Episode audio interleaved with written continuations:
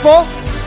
Welcome to our humble abode, the FanDuel Thunderdome. It is Winter Wednesday, November 9th, 2022. This show starts now. Football is the topic of conversation 24/7 around here because football never stops. There's news breaking around the NFL at all times. We will cover all of that and more. There's certainly conversations to be had about what's going to happen this upcoming weekend. We'll also take a look back at the leaders, at individual position groups, now that we are officially on the Wednesday of halfway through the NFL season. Who has dominated the first half? We shall dive into that. We have Dan Orlovsky joining us in about 27 minutes. Cannot wait to chat with him. He's been subtweeting a lot of people. Yeah. Can't wait to talk to him about that and how his season is going as a whole. He's called a couple NFL games. He's called some college games. He's on TV every day. What? How's Dan Orlovsky doing? We shall talk to him about that. Also,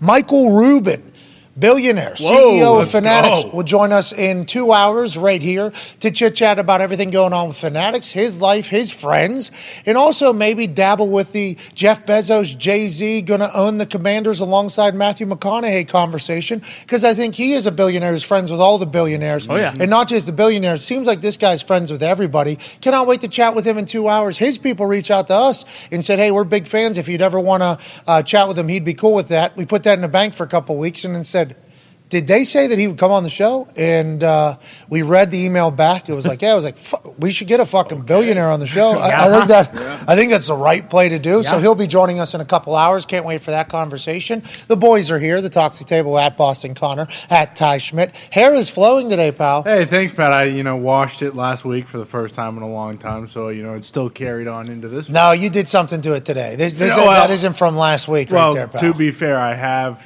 kind of put it up in a bun in the morning, just in case it's a little cold out. Don't want the hair to freeze. And then I just took it out of the bun, so that might be why. Well, you also just got a fade, clearly. Of course. The haircut. Hey, never touch the hair, though. Never, hair stays the same. Oh, you're talking about the hair on the top. The hair on the top, in the back. That not never changes. Not on the side. Yeah, you look good, man. You look good. As do you, Ty Schmidt. We heard Aaron give a motivational speech to Green Bay Packers fans through how he's going to view the rest of the season. Yeah. What are your thoughts on the Green Bay Packers this Wednesday, as opposed to previous Wednesdays after an Aaron Rodgers Tuesday, Ty? We'll see. I mean, a lot of reaction to Aaron Rodgers Tuesday. Yeah, as there always is. And it is... It's kind of one of those things where I'm not going to let it take up too much of my mental bandwidth because I don't want to get myself super excited just to get to Sunday and have them look like shit again against the Cowboys and then kind of be kicking myself and saying, well, why did I get so excited? Why did I think they could have the opportunity to win? So I'll absolutely watch the game on Sunday. If they win, I'll be ecstatic. But if they don't, I'm done with the, ruining your life. Yeah, exactly. They're 3-6. They're 3-6, and they play the Cowboys, the Titans, and the Eagles in the next 3 weeks. And, two of those games are in 1 week. So, what 3 weeks from now, if they win these next three games, we'll be in a much different situation. But if they lose those next three games, you're looking at 3-9, and then we're scouring. Hey, what Iowa Hawkeye do I want the Packers to draft? In the top five of the draft next year. So people are going to react and be pissed at him, and he's not playing well right now, so he's going to just kind of have to take it. So it's a very, very awkward time, weird time in Packerland. But hey, we're here. I think. Well, I appreciate you saying that, and obviously, I always enjoy getting your reaction to the Aaron Rodgers Tuesday, the old ART, after the show over there, watching you kind of take it all in on what was said. Because when you're in a conversation, you can't catch it all. Right. There was a couple of things I caught during the conversation. As soon as he said them, I actually started laughing on the screen, where he said, I've thrown a lot of touchdowns. I don't give a shit about what anybody on TV has to say. It's like, well, TV people now are going to take that personally. They're going to discuss that tomorrow. Now they're going to take that personally because you just kind of took a shot at them, which, by the way, he's allowed to because they've taken a lot of shots at fucking him over the years. A lot of people that have never been able to play quarterback anywhere near the ability that he has been able to do it have judged a lot of things that he's done on a football field. He has clearly heard them, I assume, but that's part of being a quarterback in the NFL. So him taking a shot back at him, I was like, all right, here we go. Okay, that's going to be something. Mm-hmm. And then everything else he said obviously pissed people off as well. If you win games, though, it's all good. If you don't, it's all bad. Yep. That's kind of what the world is of professional sports, and we're experiencing that for the first time on Aaron Rodgers Tuesday. Yeah. First two seasons, Aaron Rodgers Tuesday, he won the MVP. Yeah. We actually thought, wow, this is awesome. This is a dream. This is what it's supposed to be. And then now we're facing a little adversity this season for the Packers. Mm-hmm. We're facing some conversations with Aaron that he might not be incredibly comfortable to be having, especially on Aaron Rodgers Tuesday, which has been a beacon of positivity, I think, for the last couple of years. For sure. Except for the vaccination conversations, right, which, of course. But football-wise, very positive chit-chat about what he's thinking, what he's doing, why he's doing what he's doing. We're getting a chance to tap into the most talented football thrower of all time and how he feels and why he feels the way he does every single game. That was something that ART brought to the world that I don't think sports media was appreciative enough. 10, 15 years from now, they'll look back on some of the things he said on that and be like, well, remember, Aaron, this is what he was thinking whenever this type of stuff was happening. So maybe to be appreciated. Now we're talking it's bad football. Yep. There's no vax stuff. Mm-hmm. It is just living in an adversity-riddled season right now. And if they're able to turn around and be a great story, he said he bet on himself first. Me too, Aaron. Yeah, there's no reason not to think he wouldn't come out and ball. Tone Diggs is here, one half of the hammer. Don. Cowboys. Mike Tomlin saying TJ Watt probably back this weekend. That's good news. That means your whole entire team will be better, right? He is the type of person that on defense side of the ball can set a tone, change an entire game. But I think the offense can also feel a spark. He's defensive MVP for a reason. Put the guy in the fucking game. I believe the most telling stat is obviously their record without TJ Watt when he's been hurt over the years, which is not good. But also I believe they've led the league in sacks the last 4 or 5 years. And they're dead last, I believe, in sacks this year. It's probably because T.J. Watt hasn't been on the field. So he comes back, they go 7-2, make the playoffs. It's going to be an awesome fucking season. And if they don't? Fucking fuck me up, boys. What? Like beat the shit out of you? Yeah, like I'll go to the loony bin with you. Line starts behind me. I don't think I understand. Wait, hold on. I don't think fuck me up. Well, Ty said, like, fuck him. I don't care anymore. Like, I'm ready for all the pain. What the hell? Oh, you're ready for the shit talk, the bashing. I'm ready for the pain. Okay. So like crowbars and shit. I'll tell you what. I think it's maybe a state of the society that we're in. Whenever you're like, hey, fuck me up, I'm like, I think you have a mental issue. Like whenever you said, like I was worried about what was going on. I definitely have that. I didn't know what. Well. Oh, slow down. We had that cream from Brett Favre there. Yeah, that's right. I drink the water. I've been on the water for years. Russell Wilson, do you think he funded that business to get that concussion water? Wow. Maybe. Through a welfare fund in Washington? We say allegedly that Russ and 3 and 4 are in Team cahoots. 3 and Team 4? No, I'm just saying, we don't know how the water was funded. That bullshit. Yeah. Agreed. We don't need to do that. We don't know how the water is funded. We did find out how the cream was funded. Yeah. Yep, and the nasal spray. And the side effects, too, Tony said he did make him want to steal from every homeless person he saw. So you think maybe the cream doesn't help with concussions. No. But it does help with your urge to rob the fucking poor people. That's right. Maybe. We don't know. I mean, I don't know. Somebody might be selling those on the street somewhere if you want to get into being the opposite of Peter Pan, being one of the worst humans of all time. Mm-hmm. Go ahead and do that. That story is continuing to unravel. Oh, yeah, and it's only going to get worse. Yeah, because there's going to be more. Oh, yeah. Because they had a plug. They had a plug on how to get a government fund. Mm-hmm. Hey, whatever you can do to create that we can give money to, we can do. Oh, I want a new indoor facility. Deal. You got it. Fuck the poor people. Hey, I want to do this cream to save concussions, and we'll lie to people about how good they are. We'll lie to people about who's also promoting it, but that won't matter anyways because we're coming from one particular fund that's going to say, yeah, we're investing in this because we're trying to make more money for the fund. Mm-hmm. So we're investing in a business of the future. Here's millions of dollars right here. I assume there's going to be maybe a merch company, maybe let's hope no Copperfit got funded by any of those. No. I'm not saying that it would, but like the amount of things that people were probably being told, just think of ways for us to give you money from this welfare fund because we have control of it from this one person. Brett Favre was in the middle of that whole thing. We'll continue to chat about that just because of how absurd it is and how we need to. I think I've been bad with this my whole life, even when I was a kid. And speaking of me when I was a kid, we'll talk about something that my wife and I announced earlier, but even when I was a kid, the whole you need to respect the person because of the position they're in. I always struggled with it. Tim and Sally tried their fucking best to have me be respectful to people. But if they did something that even at my young age deemed to be dumb, I naturally judged them. And I wouldn't openly say anything because I thought that would be disrespectful to my parents or anything like that. But the way I went about acting around those people was certainly vast. And it's obviously carried into my adulthood. And I got a chance to join Ryan Hawk, AJ Hawk's brother, on his leadership podcast, which was recording its 500th episode. It's very good. I got a chance to chat with him about the Steve Jobs quote about how the world that is around you that you see was built by people that are no smarter than you are. So I think we've always been told that we're supposed to respect these people that are in positions of power. And I think we should. But I think it's also very okay not to just blindly be like, this person's probably a good person because they're in a position of power. If you think about that person in 2020, the director of the welfare fund who pled guilty in 2020 alongside the director of nonprofit, which was a lady in 2000 for like 70-some million or 38 million. I forget, 38 people, 70 million, $20 million, whatever it was. It's a massive amount of money. The way they acted around people as if they were somebody, the way people talked to them and allowed them access to anything, and probably everything they said was good. That motherfucker was robbing people blind behind the scenes. I think we should always have our... Mm-hmm. You know, our antenna's up for bullshit no matter what the position is. And I think that'll make the world a much better place going forward. And if you're in one of those positions of power, I think you should hold it in high regard, obviously. But you're also setting an example for future generations for their trust in people of in positions of power. Like this story right here is going to amplify people saying that they don't trust people or making decisions for other things. Like it's just going to get louder and louder as more of these happen. So let's all assume that in a world not too long from now, nobody will fuck anything up whenever they're in a position of power, and we're excited. Hell yeah. Can't wait. Bright future. Speaking, shoot, that's what we're going to do. It's going to be great whenever that time comes. That's just happening in Mississippi. There's 50 other states, numerous other funds that are being involved. Everywhere. Yeah, there's a lot of people in charge of a lot of things that are probably doing shady shit. I hope we find out about it all. I hope it never happens again. Nonetheless, Brett Favre.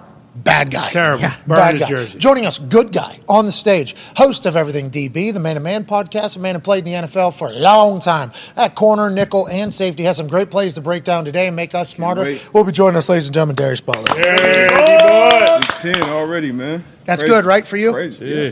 With your season. I mean, it flies by. Just like when you're in the locker room playing, you know, you play a game, and then next thing, you're game planning for the next one. But schedule, you're getting used to it. Kind of at the halfway point.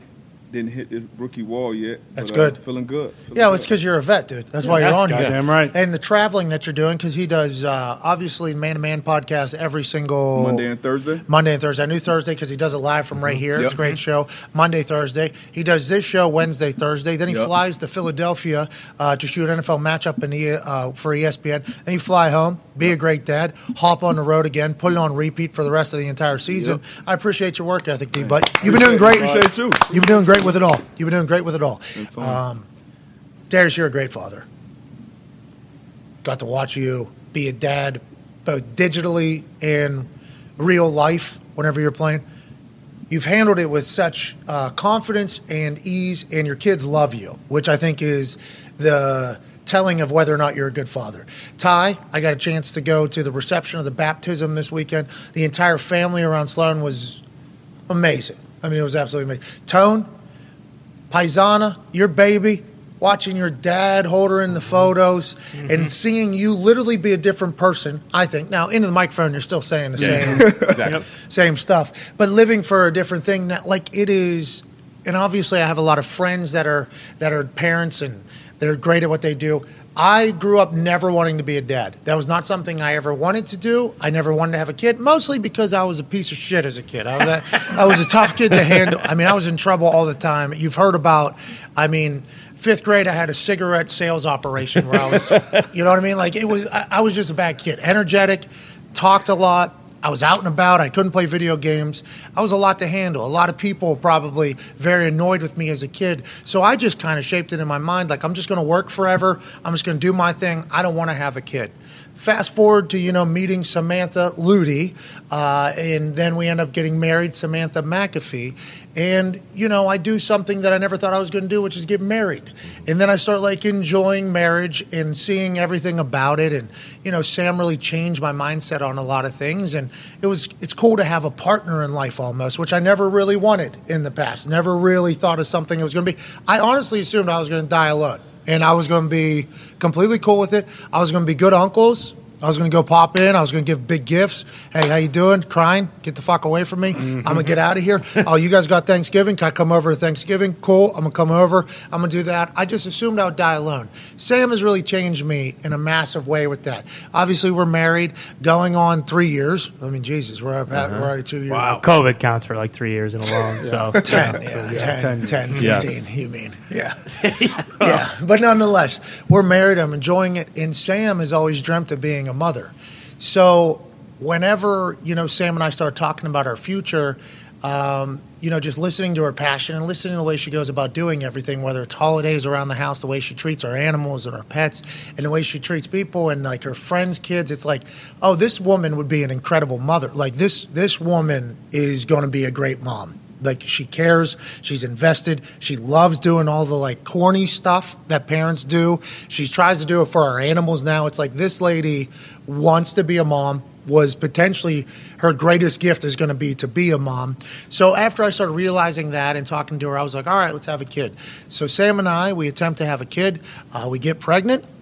First, like literally within the first couple weeks of trying, and she goes through an ectopic pregnancy, which I did not know what it was. I looked into it. It caused an emergency surgery in which she had internal bleeding. Doctor told me she might die from the bleed. So we go from her being pregnant, having a positive on a pregnancy test, like first time doing it. Okay, my life has changed. I'm going to be a dad. Never expected to be a dad. I'm going to be a dad. And then all of a sudden, we're in the hospital the night the Browns take on the Ravens, and Lamar Jackson has the poop game. Yep. So I'm in the hospital while Sam's going through like a 45-minute surgery. While she goes in for that surgery, I'm told like internal bleeding. We don't know how bad it's going to be, but we should be good, but there is obviously a chance or whatever. I'm like, my wife's going to fucking die. Like, that's insane. So she obviously survives through that surgery, devastated that she's not going to be a mom now, right? Starts blaming herself. So then we have to go through an entire recovery period, not only for her body from the surgery,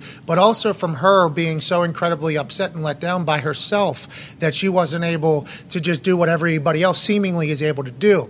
So that led to me and Sam looking into like stats and how normal it is for people to have miscarriages and ectopic pregnancies. And it's not really talked about much, but it is a alarmingly high percent of pregnancies end up not being successful. And I think that is something that women are embarrassed to share that they go through it, so don't really hear as much about it or whatever. And a lot of people in high school are like, oh, it's easy to get somebody pregnant, so you're like scared in doing it. But I don't think anybody realizes the alarmingly high amount of times that it does not work out, and it is devastating. I mean, absolutely devastating to my wife, Samantha, and to a lot of moms out there that are dreaming of it. So it took us a little bit to get past that, I think, both physically, mentally, emotionally, and everything. So we try to get pregnant again. We get pregnant again immediately. It happens. Here we go. We're happy. We have the entire, like, hey, you're going to be a dad video Sam made. Like, it was really cool. Like, we were doing the whole thing.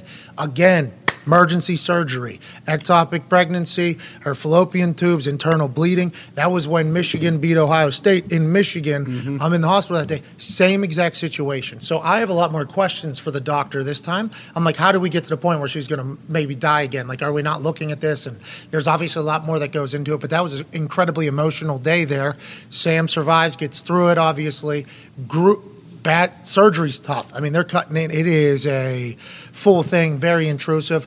Immediately again now, Sam feels terrible about herself. She's disappointed herself. She's let herself down. She thinks that she's not strong enough to be a mom. And all these things are things that I'm trying to combat her with. Like, no, Sam, this is out of your control completely. Like, there is nothing you can do. You can't control what's happening inside of you. She doesn't see it that way, though. So I'm trying my best to be like, Sam, we were able to get pregnant.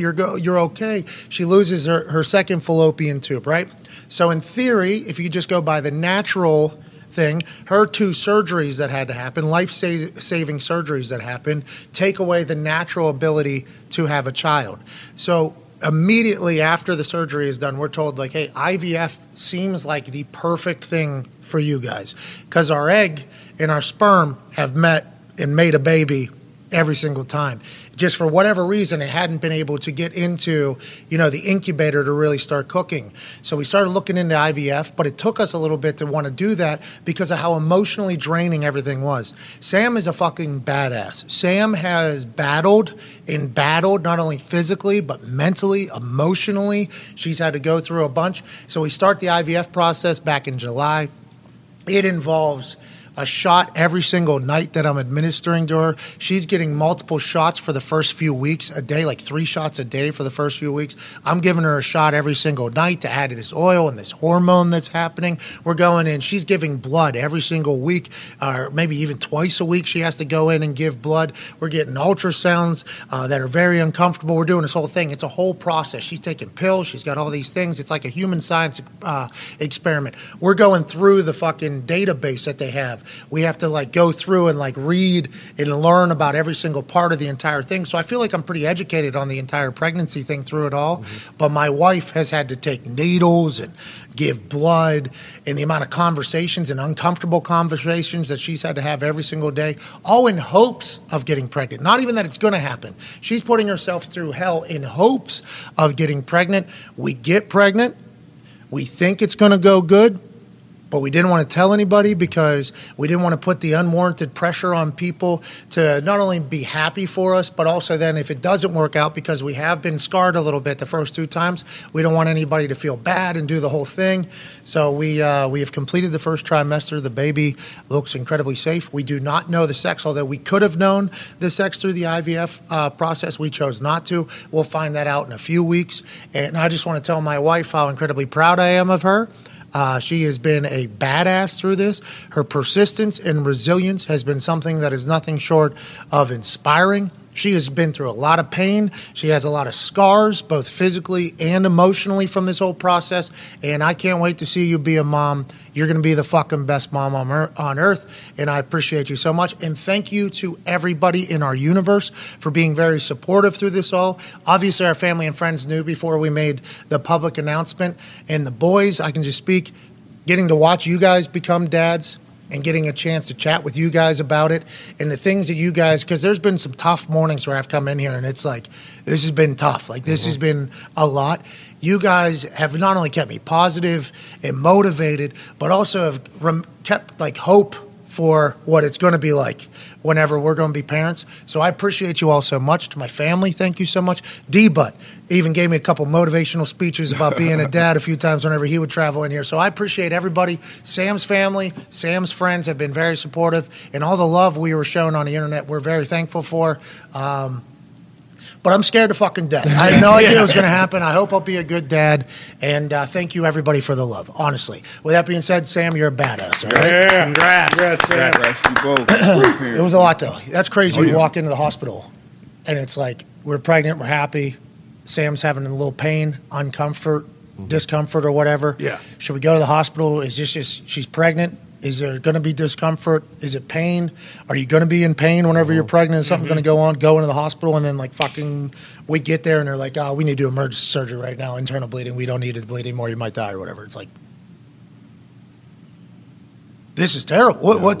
So then whenever Sam wanted to do it again, I was like, are we sure we want to, do this again? And Sam, like, being a mom, I think, is something that a lot of women, I'm not saying every woman, because I've seen people that have bad moms that exists out there. And I think we need to remember that whenever we hear stories about somebody, oh, they did this to their mom. It's like, well, let's ask what mom did too, because there is some people that have bad family members. A majority, though, let's assume there's a majority of great moms out there. I think, like, naturally want to be mom, yearn to be a mom. I think it's in there. But also I feel like can prove to be great moms, and I think Sam had all those. Like, I think Sam wanted to be, I think she yearned to be, and I think she wants to be an incredible mom. So I'm happy we got back in there. I'm happy IVF existed. Big shout out to Dr. O'Leary. She was the doctor through it all, through the IVF. She's a badass, former Air Force grad, I think. Damn. Yeah, I think she's bad. She's been really cool. She's been a support system for Sam, who sends a text, because every once in a while we'll just wake up, and I can't feel, so I have no. And she'll be like, oh, I'm having a little. And our automatic reaction is like, yeah, something's wrong. Shit. Oh, no. So then she'll text Dr. O'Leary, and she'll get a text back from Dr. O'Leary like, oh, that's gas. And I'm like, oh, this is what I feel. Sam, you just got to go shit your pants right now, Sam? Is that what you got to do? She goes, stop. I don't do that. I'm like, that sounds like you just. It sounds like you just. And it's like, it becomes, obviously, I'm not supposed to be the guy that is in those situations. But it's been a fun process. It's been a grueling, I think, for Sam. She's been 150 shots. She's 150. I've become pretty good, though. I will say, syringe. At the drawing, switching the needle, putting the other needle in, antibacterial wipe, putting it in there like you're throwing a dart. Yeah, right. It's like you're supposed to, like it's supposed to go in there like it's a dart, and then the clean, and then also the conversation with the wife as she's crying because I'm stabbing her every single night. That is a tough thing for a relationship to go through because she would be like nauseous and sick because she's pregnant. So I'd come home, I make a sound, it's making her feel even worse. It's like my presence is not good here. So then I know an hour from now I'm gonna have to give her a shot too. I'm like, so I'm just gonna stand here and I'm just gonna try not to fuck anything up right now. I'm just gonna be quiet. So then I gotta give her a shot and she's sleeping because she's tired or whatever. So I have to wake her up. I'm like, hey, I gotta give you a shot. That's not the best news, right? Yeah, no. That's not the best news to wake up to. So like then I wake her up, get her ice bag. She puts it on there and she hates needles. Obviously. So, like, she has had to face her fear here, like, dive into a pit of needles, basically. And then every single time, it's painful. Mm-hmm. And then you hear your wife, who you love, go, like, agony almost. And it's like, this is tough. This is very difficult, but we're incredibly lucky that it worked for now. Hopefully, we'll be able to continue this whole thing, and hopefully I won't be the worst father of all time. That's what we're planning on. Dahmer's dad up there at number one. Yeah. I think Hitler probably up there. Yeah, sure. I think Fogel's dad didn't do great either. I mean, there's a long list that we could go through, I guess. I'm just hoping not to be that. And hopefully, little whatever the name is. Okay. Here we go. A lot of conversations on this particular program about what I'm going to name the kid. A lot of possibilities. Turns out I don't have a lot of decision making. Yeah. I've learned that over the last couple of weeks. 49%. Yeah. Two people have votes. I have 49% of the vote. That's a huge percentage. Massive. Right? But when the other person, you do the math here, has 51%, it's like, oh, that's a little bit more. Yeah, that's the majority. That seems like that's going to be the winning vote. But I think we'll come do it together. And I'm incredibly proud of Sam. I can't wait to be a dad. But I am scared to death. But anyways, let's move on. Let's talk about some other stuff going on in the world. D-Butt, the NFL season makes no sense. 7 out of 8 of the divisions, okay? 7 out of 8 of the divisions have a team that is within 3 games of leading the division. The only one it isn't is the NFC North, and that's because the Vikings are so far ahead of everybody else, and everybody else kind of stinks. Anybody can make it at the end of the game, at the end of the season. Are we still sure that there's only like 4 or 5 teams? In the Josh Allen news, that his elbow is sprained, which I think a sprain is a partial tear. Yes. I don't know the actual medical, but I think they classify a sprain as a partial tear of the ligament. So he has a partial tear of the UCL on the inside of his elbow. He didn't tear it, so he's not out completely. Doesn't need Tommy John. That can recover. Does that change your thoughts on any of the teams that are going to make it, or do you still think there's like 4 or 5 teams that are going to be able to go deep? I still think it's 4 or 5 teams right now that kind of have separated themselves this far, but like you said, it's a long season left, and this first half didn't make much sense. We can assume that the second half will have just as much drama. But obviously this injury to Josh Allen is huge. Obviously, you know, it's his throwing arm. He's throwing, but he runs a lot. He's pretty much their run game for a large majority of it at least. So that's big for the Bills, especially in that division when everybody's over 500. You know, the Patriots at the bottom at 5-4. So, you know, good defenses. They're 0-2 right now in the division. So that's a huge, huge question mark. I think so, too. And I think the – And is it Storm? Yeah. Okay. Yeah, it's not good. Now, he is a guy, and we talked about this yesterday, who just do what Malik Willis is doing in Tennessee. Now, I don't think they'll do that to Josh Allen because they're paying him a couple $100 million, and he's got an absolute rocket. But the sprain, maybe they rest him the next few. They got Vikings coming up, which is a big game. And then they got, I think, the Lions. And the Bears. And the Bears after that. No offense to either of those teams, but I think that Buffalo Bills team is good. You could technically get him like a 3-week rehab rest before divisional games end up towards the end of it. I'll be excited to see what the Buffalo Bills do. Joining us now is a man who I don't know if he's ever had any UCL issues, but I do know he's on ESPN all day, every day. That's right. It's called NFL games this year. It's called college games this year. Has been on Get Up, First Take, Keyshawn, J. Will. Max. And Max. Formerly Zubin. He's been on everything because this is football season. Former teammate of Darius Butler at UConn, who might legend. Be back. UConn might be back. Well, might be back. And maybe offense coordinator for Colts. That's what the internet called me. Ladies and gentlemen, Dan Orlovsky. Yeah, Dano! What's up, dude? What's up, boys? How we doing? Hey, life is good. How are you, man? I can't believe we got a chance to get you on the show and that you're not already on TV right now. You know, you're on TV all day, every day during the football season. How are you doing? You good? I'm great, man. A couple more weeks of pandemonium, but all is good, dude. All is good. You've been sending some sub-tweets at a lot of people, hasn't he? Yeah, what's going on, man? You've been doing a lot of sub. Did you just learn of sub-tweeting, or what is going on? You just want to let people know that you know, or how's this all happening? You know what I mean? I get really frustrated by that, and it's a little childish by me to send a sub-tweet, no doubt about it, but I'm just going to give you an honest answer here. It takes a lot of hard work to figure that stuff out and find it. And then when you do it on TV and or the internet, and then someone basically takes it and kind of redistributes it as their own thing, it candidly pisses me off. So, yeah, Dan, it happens to us, I think, every day. But I do understand why you could get mad about it. I appreciate that you got mad about it. But you have become a subtweeter. Remember, people thinking that we're friends or something like that. Yeah, we ain't like that. After that. Yeah, what's that? I had to shoot him a text. Me too. Hey, oh, we good? Yeah. Is everything okay? Dan, I just want to let you know, Dan, we all love you, bub. And all these people that are stealing you, everybody knows. Yeah. And all these people that are talking bad about you, fucking everybody knows who you are. You're fucking Dane Orlovsky, dude. Right. Yeah. Hey, keep it going, Dane. Slow down, Dane. Fuck them. Come on, Dane. Well, I never have a problem with you or D, but nor Ty or Boston. Oh, nice. Nor fuck Zito. Damn, Tone. Boys are all good. Tone, yeah. Nice. But before all that, congratulations, bud. I know we talked this morning, but congratulations publicly. Phenomenal news for you. Thank you, man. I've seen you be a great dad. You know, I'm scared to death. Hopefully I'll be able to figure it out. My wife's a badass. It, hey, you. You and the missus will crush it. My wife actually texted me after we hung up. She's like, McAfees are having a kid, so she even knew. Yeah, with a lot of response on the internet. Big thanks to everybody for being nice. Big thanks to you for reaching out. I assume I'll be calling and asking for advice. You got, 10 kids over there? I think so. It feels like that at times. Yeah. Certainly, time-wise and cost. So. Yeah, I don't think I'm going to do that. I'm going to have one spoiled brat. Mm-hmm. Spoiled brat, yeah. For sure. Yeah, for sure. Yeah, going to have a work ethic, though. Let's not get crazy. It is a McAfee, so. Yeah, going to have a work ethic. Going to have to. But we'll live the finer life, which kind of worries me. Kind of scares me a little. Let's get into football. Dan, Josh Allen, UCL. It is a sprain, not a tear. I think a sprain is a partial tear, but it's not a full tear, so I don't think Tommy John is needed. How do you think the Buffalo Bills are going to move on with this? And what do you think this means for Josh Allen's future? They have the Vikings this week. Then they got the Lions and Bears. And then after the Bears, they have their divisional play to kind of close out the season that is going to be very important. You think they rest him? Do you think that's going to be the play? What do you think they do with Josh Allen, Dan?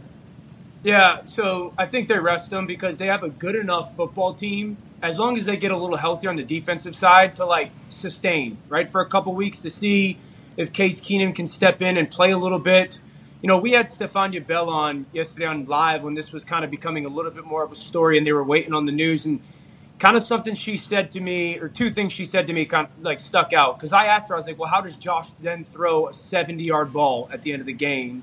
And she had mentioned, well, it's not a pain tolerance thing. It is a – yeah, well, correct. He's got an absolute howitzer. But, it's not this hurts too much to do. It's is Josh going to be able to do that 3 weeks from now? Because she mentioned it's a rep thing. Yeah. So, how do they handle the practice of him? Is he one of those guys that doesn't need to practice and can go play? You know, so as for an organization that obviously went all in this year with the people that they put on their team and realizing and believing they're going to play into January, I sit there and go, is it worth? Because he's already had a UCL injury to that same elbow, to my knowledge. 2 years ago, I think? 2 years ago, right? Yeah, I thought she had mentioned 18, but however long ago, it's I know Carson had it at the end of his career, so I just sit there and go for a guy that's a marquee part of his game. The only reservation I have is they've scored 25 touchdowns this year, Buffalo. Josh has accounted for 23 of them. So, I mean, when we say he's everything to them, he is literally everything to them. So. It's a tough spot for them to be in right now, but they got to think long term. I guess McDermott said we'll see he's day to day, and Josh said he's confident that he'll play, but is that the right move? Do you get him? Do you take some time here to try to get that thing as healed up as possible for when football actually matters? I mean, Mike Garafolo is reporting what Sean McDermott says. I don't know. I'll be interested to see how they balance it because they have a good roster. They have a great team. They have an incredible run game. Can you win games by doing that? And can you get to a point where you make it in the playoffs and are able to go on a run? We shall see. Speaking of making it in the playoffs and going on a run, the Indianapolis Colts, Jim Irsay, after his press conference, called Bob Kravitz and Mike Chappell and basically told him, we ain't taking. 9-7-1 get you in the dance this year is what he said. He thinks Jeff Saturday is going to help the offensive line, which is in turn going to help the offense. The defense has been good. Jeff Saturday's hire has obviously brought a lot of attention to the Indianapolis Colts in a negative fashion, but allegedly through Bob Kravitz and Chappell, Jim Irsay said, we're still trying to make it. Damn. Are you going to be the offensive coordinator? Because I saw they hired a guy who's 30 years old who seems to be, you know, a stud. I mean, Jeff Saturday wouldn't pick some bum to call plays. This guy's probably going to be a stud. But I've seen a lot of articles saying Dan Orlovsky was going to join the crew. And do you think Jeff Saturday can make that team a playoff team? And if he does, he gets a job forever, right? Or at least a job forever, I assume. Yeah, so I know, like, one, I'm not going to be the offensive coordinator for the Colts this year, no. What? Come on. I read on the internet. Come on, dude. Dono. Oh, not this year. Not this year, bud. It's a breeding ground for the coaching staff. No, that's him using leverage right there, saying not this year. So in the offseason, he can just tell you. Look at that. Best friends. Oh. Dang, you've had, like, a Tom Brady-style glow-up. And what do you have a stomach protector on? Do you have a stomach protector on right here? Or? No, that was the that's the infamous game winner, dude. That's the ball. Respect. Okay, hell of a win. Yeah. And you do look much better now than you did then, but he had to be built for battle. That he was getting hit a lot for us. I don't know about everywhere else. He was getting hit a lot with us though. I don't know. Love Saturday then. Anyway, so you're gonna. My wife was pregnant. Dude. Yeah. That was a tough look right there. Oof. Yeah, you won us games, though. You almost lost us luck. You won us games. Yo, honestly, when I see pictures of myself, I go to my wife and I go, what? Like, why did you ever choose to sleep with me willingly? Like, Dan, don't be that harsh. Yeah, come on, Dan. Cannon, that's why. Come on, Dan. Are you kidding me? That's a tough presentation. A 7-yard slant better than anybody in the New England region. What are you talking about, Dan? What is your problem, Connor? It's true. What's your problem? King of UConn. D-Bud has told me about when he got on campus. I don't go to UConn if there's no Dan Orlovsky. Boom. Yeah. Much. And that's the truth, damn it. Boom. It's not because of how you looked, but you didn't look terrible. Yeah. But nonetheless, you're going to be offense coordinator next year for the Colts if Jeff Saturday's the guy or what? I have no idea, dude. Dan, they wrote 15 articles. You had to have said something. Now you're all shy? What are we, you didn't say that you were? No, dude, like, I said this yesterday, Pat. Like, Jeff and I have had so many conversations, and I've never had conversations with people, at least as I've been in this profession over the last 4 or 5 years. And, every week I would see Jeff on Monday afternoons in the green room, and I'd walk in and, like, immediately we'd have these conversations of what was going on in the NFL. Like, dude, did you see this team? And my goodness, how bad was this stuff that they did? Or why the heck did they do this? Or what do you think's the problem with this team and all that stuff? So we had all these, like, conversations, and we would talk about the philosophy of how teams were doing stuff and what they were doing well and what they weren't doing well. And we've always talked, Jeff and I would have these conversations of, where are you on coaching? Would you ever get into coaching? Do you want to coach now? Do you want to coach in the future? And I'm just, like, assuming that these are just conversations we're having. And then the news breaks and, I put two and two together and I'm like, that's kind of partly what Jeff was experiencing, maybe not, because I know he just said Irsay just called him this past weekend, but preparing for. What's that? Maybe he was preparing for. You're saying? Yeah. So I don't know. Like, I the more I get away from football as a player, the closer I want to get back into coaching, so to speak. Like, the more I miss that. But like I said, like, I like what I'm doing right now, but I have no clue what the future holds. It has to be a good situation. Good leverage. Remember the guy that sent a bunch of emails to somebody? He used to do this every single offseason to ESPN. He was going to be the next head coach at this place, and then, boom, signs an extension worth $100 million with ESPN. And then the next offseason, I'm going to be the head coach of this. Boom, another extension with another signing bonus. This is a good play out of you, Dan. Hey, can't wait to see what coaching role you take in the offseason. Hell yeah. Here you go, Dan. We're on ESPN. Hey, we're on ESPN. Do you think Jeff Saturday has any chance to turn that thing around? He does not know the offense. I don't think he knows a lot of the people there. He said, I'm drinking from my fire hydrant. And he also said, I asked Jim, why am I a candidate for this job? Do you think he has any chance of success or set up for success at all? And what do you expect from him this year? I think the only chance that he has is that they fully embrace going like the Baltimore Ravens style of offense, where they use Ellinger the same way that Baltimore uses Lamar. Like, hey, we're going to go 80% running the football, and we're playing 11 on 11. If they were going to continue to play the style of offense that they have, then Matt Ryan should be the starting quarterback. And their offensive line has been so poor, you know, and Jonathan hasn't been healthy. It's unless they go into that style and try to play 11 on 11 as much as possible, I don't see it this year. I also think that Mr. Irsay's got to be sitting back going, dude, I need my quarterback. I have no shot in this conference. You know, he's done the plug-and-play, good roster plug-and-play, and hasn't worked for 3 years. So I'm not sitting here saying, like, they're not going to try to win. No. Last year it didn't. That's crazy. Whoa. It didn't with Phillip. No, yeah, Phillip won the playoff game. Yeah, well, last year it didn't work, though, right? You think so? Well, I mean, I don't think Irsay's just trying to get to the playoffs, right? Don't you believe that he wants to change? No, I agree. Yeah, Phil Rivers, let's count it as a fail. He got to the playoffs, but let's count it as a fail. He retired. Couldn't talk to him on a mega cast because it's a con. Yeah. I love Phil Rivers. Miss you, Phil. You were saying last year it didn't work?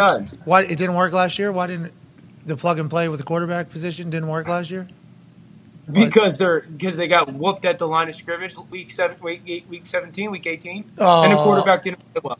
There it is. Thank you. Okay, yeah. I'm taking it on the shins from people that listen to what you say about Carson Wentz and are like, oh, the quarterback authority on ESPN told me the Carsons are in blah blah blah, and I'm like, did you watch the games? Are you watching Dan Orlovsky? Are you watching the games? I think Carson Wentz is he done? Is he done? You think? Because you said at the end of his career, you said earlier with the UCL thing, you think he's done? I think it's tough to sit there and say that he's right now an unquestioned starter anywhere. All right. I would like to let everybody know that was Dan that said that. Yeah. Yep. Mm-hmm. Okay, so when you show up in my mentions and you're attacking me with this guy's words, I'm going to use that clip and I'm going to say, did you fucking hear him say this? That's what I'm going to say back because it is a real thing. You've been a big Carson Wentz advocate for a long time. Carson Wentz comes to Indianapolis. He plays great football. Then he plays some football that isn't fantastic. They don't get to the playoffs. Jim Irsay decides to move on. Let's get another. He goes to the Commanders. He goes down. Taylor Heineke starts winning games. I mean, it's like a whole different thing. Now, it hasn't worked here, so I don't think Carson Wentz was to blame here. Obviously, as we're all seeing it all kind of pan out, it is not his. But I don't think he's winning a Super Bowl for anybody going forward, which is all we're really looking for. And if you talk to Jim Irsay, that's what Jim Irsay wants too. We don't think around here for anybody. He said he'll get a quarterback in the draft if one's there, but he's looking at Sam Ehlinger right now making some big league throws. Yeah. His exact quote to Kravitz. Darius has a question for you. I will say this. Go ahead. Just on the whole philosophy of, like, we want a quarterback. I think this year's college class is talented. If I was a team and I knew I stunk, candidly, I'd wait till the year after. I think the kid from North Carolina is going to be the number one pick, and I think the kid from USC is going to be the number two pick, and I think they're both better than anybody in this class. You got Caleb up there? You got Caleb as NFL prospect? Oh, I think he's a stud. Yeah? The kid from North Carolina is a freaking stud. Drake is unbelievable. He has like 400 and some yards rushing, too. I think he has – he's a stud.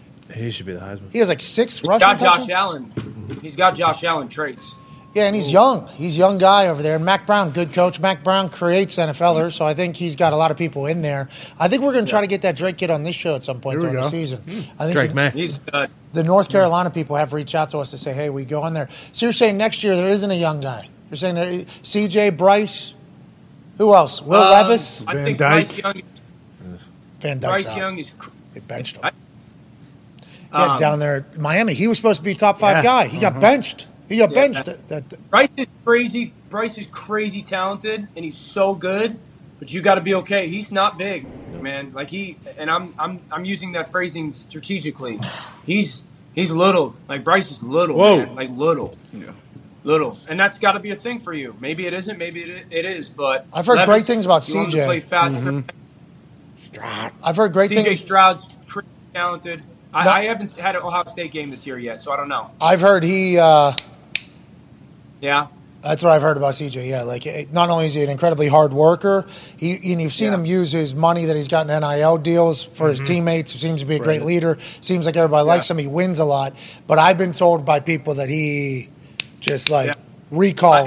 Honestly, any quarterback that goes to Ohio State, I think, is going to be – set up for tremendous success in the NFL because Ryan Day, I think, is the best offensive mind in football, college football up there with Lincoln and Sark, but they're studs. Anyways, can't wait to see Hendon Hooker as an Indianapolis Colt next year.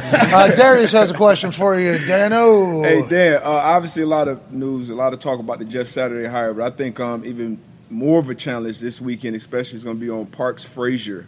You know, putting together, obviously he has some experience, help putting together a game plan, but what's that process going to be like for him this week with a young quarterback actually putting together a game plan and calling plays this upcoming weekend? Yeah, so I think you guys have heard me say there's a massive difference between game planning and calling plays. You know, game planning is scientific in many ways. Like, you study the tape. This is what they run. These plays should work against that. And it's repeatable, like it's observable. So that's really, I think game planning is easy. Calling plays is like it's a storytelling. It's an art. It is a feel, and it's you have to see things before they happen, so to speak. So I think that's like the biggest challenge for him. I don't know how many guys were options in Indy, like how many guys know the lingo. Facts, yeah. And I thought maybe Matt Ryan would be a guy calling. Oh, yeah, that's literally our first thoughts, and then we got laughed out of a combo. I've actually been in this situation before. I think in, 2014, we were going 14 or 15. I was in Detroit. They fired our offensive coordinator mid-season, right before we were going to London. Okay, and They gave Jim Bob Cooter the play-calling role. Oh, yeah. Like JBC, Jim Bob Cooter. Lucky son. And it was we were on the road in London, actually. And maybe this was 17. Whatever. You guys did well, didn't you? Remember, what's up? Didn't you do well? I remember you guys did well, didn't you, when JBC came in there? As that last final weeks, or 8 weeks went on, yes. Our first game, we got absolutely slaughtered by Kansas City, 45-14 or something, or 44-10. There is pressing. Yeah, so I just think, I would imagine it's going to be very predictable because you're going to sit there. He's never been in those moments before. And, you might have, D-Butt, you know this, Pat, you might have 5 third-and-4 calls, yep. And you might have 5 third-and-4s in the first quarter. And then all of a sudden, what do you do on third and four, third quarter type thing, back. You know? So, whatever worked.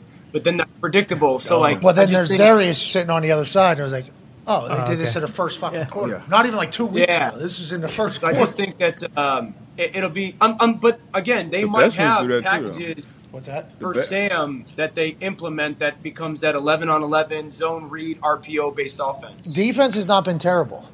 No, defense has not been terrible. They held up their end of the bargain for sure. I actually want more too, Dan. I know you make some big statements, obviously, on the network, but who right now? I got my guy down in Miami. I think he's probably the best play caller right now, at least this year, Mike McDaniels. But in your opinion, who's dialing it up the best right now around the league? Mike McDaniel, I would put at the very top of the list for sure. I'd say Shane Waldron in Seattle. Hey, got to be up into that. Hey, did you hear about this? They're using a call sheet because Geno's okay with it and Russell wasn't, or a wristband this year. And Shane Waldo said that it's making things run much more smooth in his eyes, or something like that. Did you hear that? Yeah, I did not hear that, but obviously the play call gets in a lot quicker. You're breaking the huddle, it gives you time at the line of scrimmage. Your tempo in and out of the huddle is really good. I think they're the best offense right now outside of maybe San Fran of making everything look the same. I'm going to do a thing on live today. I'm going to do a thing on live today where, against Arizona this past week, they came out, and D-Butter really appreciate this because he's a full-go nerd kind of like me. They came out and they went fake outside zone, bootleg, keeper on the first play of the game, and then the next time they presented that same look, they handed the outside zone off in the first half. So they went throw to run, as opposed. And then the second half, the first play they go similar, set, and they run the outside zone. So then that's flipped, and then the very next time they get to that set, they run the keeper game out of it. So, you're going to do that on live, you said. Darius already had it. We already had it in. We're doing it third hour. Dan, you don't son steal of my shit, Dan. Dan, son of a bitch. Third hour. That'll be an hour before. Yes. Right. Go back to the drawing board, Dan. All right. Sorry about it. Sorry. Can't read it. Oh, yeah. Great minds, I guess. Same notes. Great minds think alike. Great minds. Thank you, Con. But, you know, you had it first, so you're a thief if you do it on NFL Live. You can only throw D-Bot. You could have played quarterback. Yeah. Oh, shit. No, I think he could have, by the way. He probably. Sure. Played at high school. That was good enough. Just if we're not doing it, you can do it. We'll actually do something different. Yep. Yeah. So just so it doesn't appear as if you stole from us, because we don't want you, especially after that tweet. Well, that's the thing. You could copy and paste his tweet and put it out yourself then, because he would be stealing from D-Buck. Well, that's what I'm saying, though. We don't need to put our guy Dan into the position where he would look like a hypocrite, because we were planning on doing that exact thing. We can switch up. We got time. Yeah, exactly. We'll be able to draw something up at the commercial on break. The fly. Yeah, because you were like, man, the throw the first time. Normally it's a run the first time. Yeah, they don't usually do that. And then the next time is the run. Watch this. They always keep you on your heels. I don't know if you're being serious or not. Like, that's our whole show. Yeah, what are you talking about? That's our whole show, Dad. That's our whole show. Wait, D-Butt, are you for real? Hey, tune it. Went 3 o'clock. Find out. Maybe D-Buck can give us his candy rankings. Yeah, and we talk about Reese's peanut butters and everything like that. But nonetheless, we won't do it, so you can do it on NFL Live. No, you guys do it. You guys do it. No. The world needs to see it from your end. A lot of plays, a lot of games out there. I go to Dolphins. We'll figure something else out, man. It's all right. Anyways, how about Ken Dorsey, dude? You like him? What about Andy Reid? He's always going to be fantastic. You like those guys? You think they're just all kind of in an upper tier up there? Andy's great, obviously. Dorsey's been awesome. I like the way that Dorsey's used their fullback a little bit. I actually thought the Jets defensively were great against Dorsey. I think what Kellen's done since Dak has been back with, like, the personnel flexibility has been really cool. And the way they've used their tight ends and CD, you know, CD was lining up in the backfield a little bit for a stretch. So I kind of like that. Arthur Smith. Oh, God bless Arthur Smith. Been a freaky stuff, man. Bears, right. All right. Well, so there's a group that's still really good. But we've been told that you will not join that group this year, though. Maybe next if Jeff's able to figure it out. A couple of the boys have some questions for you. Is that all right, Dan? Yes, sir. Boston Connor and Manny, you said it was okay, as opposed to Tone Diggs, who you said to fuck off to. Connor, your question for Dan Orlovsky. Yeah, very nice, Dan. And I assume you left this name off your list because you're going to give him his praise later on. But why is Matt Patricia probably the offensive coordinator of the year? And why do you think that people are right when they blame Mac Jones for the Patriots' struggles? Do you want to rephrase that? Or? No. No. Would you like to rephrase it? Would you like to rephrase it, Dan? Is that something that sounds like you would like to rephrase? I mean, their head coach came out and said that the middle linebacker of the other team seemed to know the plays. Yeah, he did. Hey, still got the job done and got the win. So who cares? Maybe that was part of the plan. It's not always pretty. MIT. So, like, I think the Patriots' offense biblical. It's wildly predictable. Do I think that – so here's my issue with Patriots fans right now. Like, I posted a clip yesterday where the spacing on their offense stunk. And what? Oh, so did we. Yeah. What time did you post that? What time? I don't remember. Thief! Oh, no. Thief! It better be early in the morning because we come on at noon, dude. Yeah. We did as well. It was before noon. Okay. Stole from me. We apologize. It was before noon. Are you sure? All right, no worries. Let's go back to the Patriots. All right. It was before noon. Yeah, maybe. Check it. I don't know if you're ever being serious or not. What's that, dude? Come on, man. Let's talk about the Patriots. I just don't want to be. I don't want you to be. Here's my thing with Patriots fans right now. Mac Jones has regressed, but Patriots fans seem to think that Mac Jones has regressed because, like, by himself, solo, I've regressed mission. And they don't believe that there's anything to attribute to that. The play calling is not good. It is not creative. It is relatively predictable. The spacing on offense is bad. What? The timing on the offense is so bad. What? So it's like, you want to tell me that the quarterback that was a pretty darn good player last year, and that the head coach all offseason raved about, has regressed, and it has nothing to do with the fact that our offensive line cannot drop back pass protect, and the play caller is a defensive coach. Whoa. That, That's not the reality for Patriots fans? Well, I do know that old Cuzzy Guard got benched 2 times already this season. Yeah, back-to-back games. What's his name? Cole Strange. Wait, what? Cole Strange's been benched twice, yeah. Remember? He's been talking about how good he is and everything like that. Hall of Famer. Yeah, Hall of Famer. This guy's unbelievable. He's been benched the last 2 games. Get him off the field. I can't protect anybody. I'd rather him go the route of Cole Strange than, say, Quentin Nelson. Yeah, I'd rather him be where he's at right now. Jesus. Just throwing that out there. There's no reason. Dan, those eyes were warranted. There's no reason for him to do what he just did. Quentin Nelson was doing nothing. He's just hanging out with his new coach right now. Yeah, well, I mean, hey, look, I can say that. No. Dan's the one up here saying Patricia is a big, fat, dumb defensive coach. I don't know why he's throwing that out there. Right, he's just saying it's something to think about. Dan, that's what you're thinking? It's something to think about. At least these should be warranted in the conversation whenever we're talking about max regression is what you're saying? Yeah, I mean, how many – Pat, ask yourself, you guys been around. How many guys do you know that were young in their careers that regressed with good coaching? There you go. Ryan Leaf. The only ones that stink. Well, he wasn't good. Ty, your question for Dan is we ponder this Aflac trivia question. Dan, when you look at the Packers, and I don't necessarily want to do this, but, like, where do you think the blame lies? Like, when everything is kind of just everything looks like shit, like, is it more on LaFleur? Is it more on Rodgers? Is it on the offense as a whole? Obviously, the defense hasn't been very good, but, like, how do they correct that? Can they correct that? And do you think that this season is salvageable at all? I don't think the season is salvageable anymore after that loss. That was a shocking loss.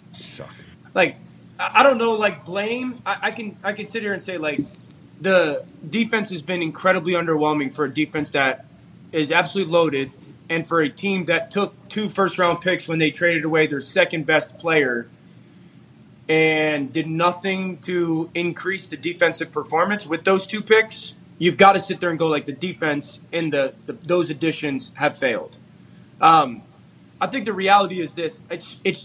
This is no longer Matt LaFleur's offense. I can tell you that, at least the offense that he grew up in and has been calling. I don't know why it's that case, but it is no longer like your motion shift, under center, play action, run offense. It is gun, RPO to the side, and we're just going to take a drop back, go route, deep shot. So I don't know, like, why that has become the case. That's certainly what has been impacting this offense. Bakhtiari's health, obviously a big deal. Elgin Jenkins' health and lack of performance. Oh, Aflac trivia question for you. Aflac trivia question for you.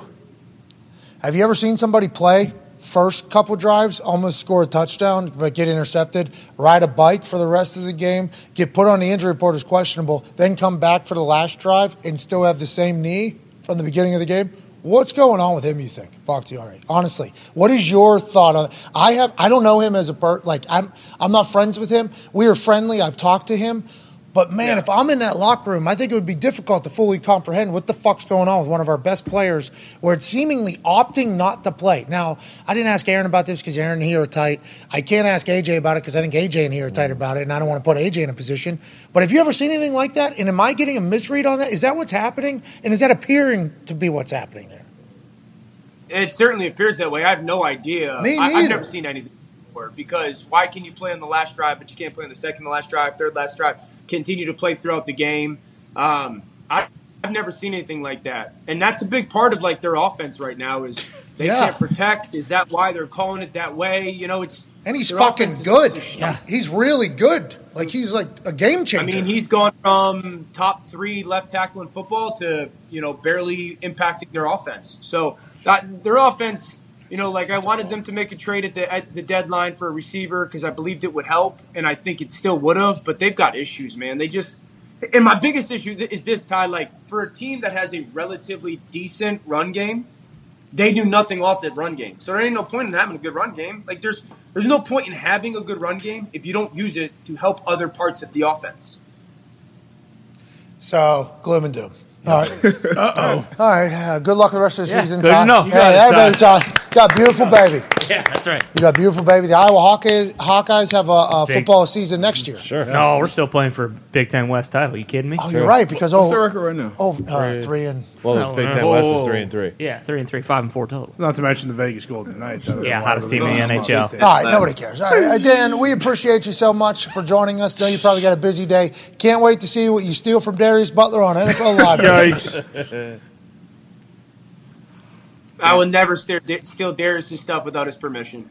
Oh, I agree. All right. That's very nice of you. Right. And everything we said to you was not real. We did not post anything about that yesterday. No. We were learning about it as you were telling us in the thing. We had to tell you about it. What you were talking about with the throw to the run on the boot with the naked, with the clip. Yep. We had no idea that existed. Just Josh.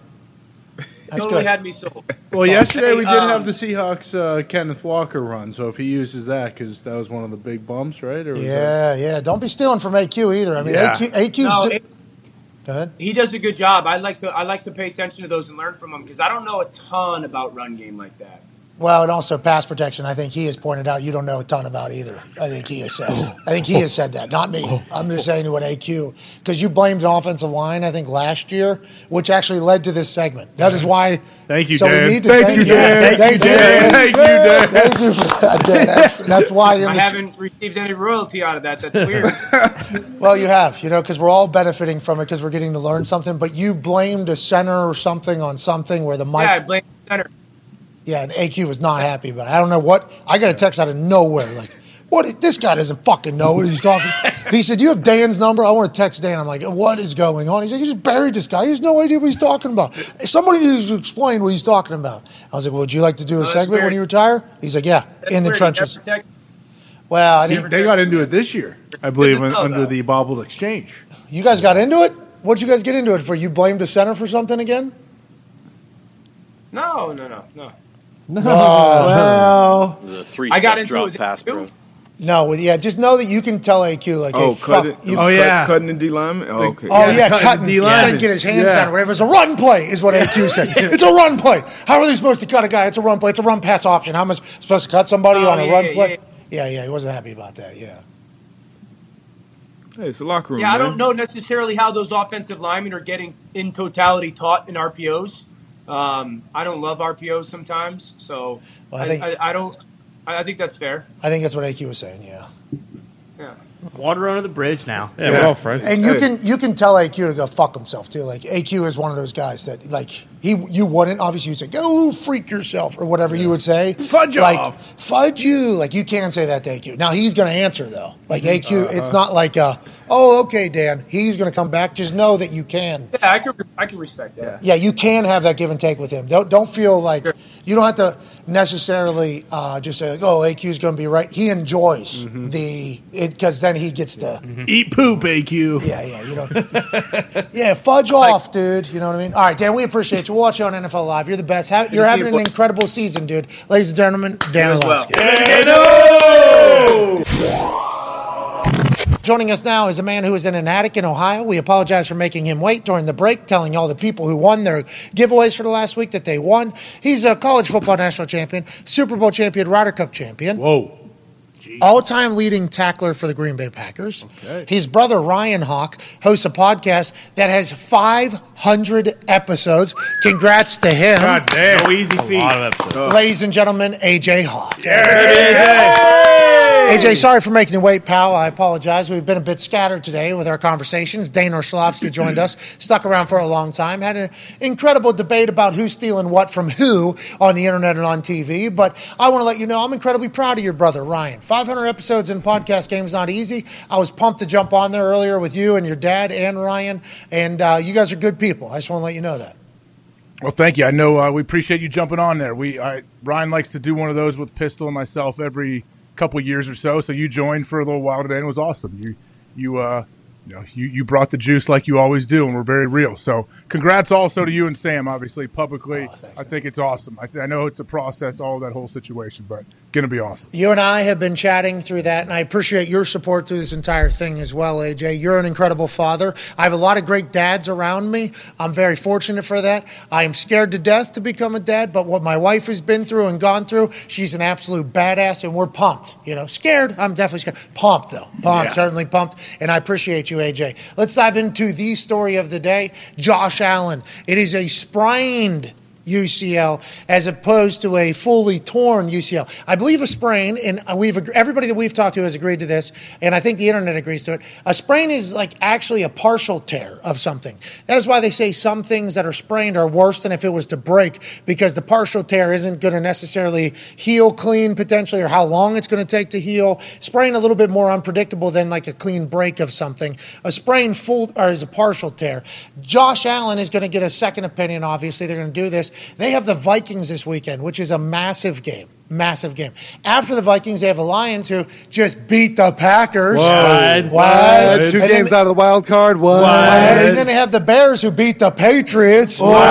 But if you look at the schedule, with the Vikings coming up, obviously that's going to be an incredible battle of teams that we expect to be around the long haul because of how great they have been thus far. But then you look at the Lions and the Bears there. We potentially have a 3-week span here where – they know that he has a sprain. Do you think they're thinking about resting that at all, healing that, rehabbing that for the next 3 weeks so that whenever they get to the divisional play at the end of the season, he's maybe more healed? Or do you think this is the type of thing where they don't know if 3 weeks would be enough anyways? Let's put him out there. What are your thoughts on it, and what do you think this does to the Bills, AJ Hawk?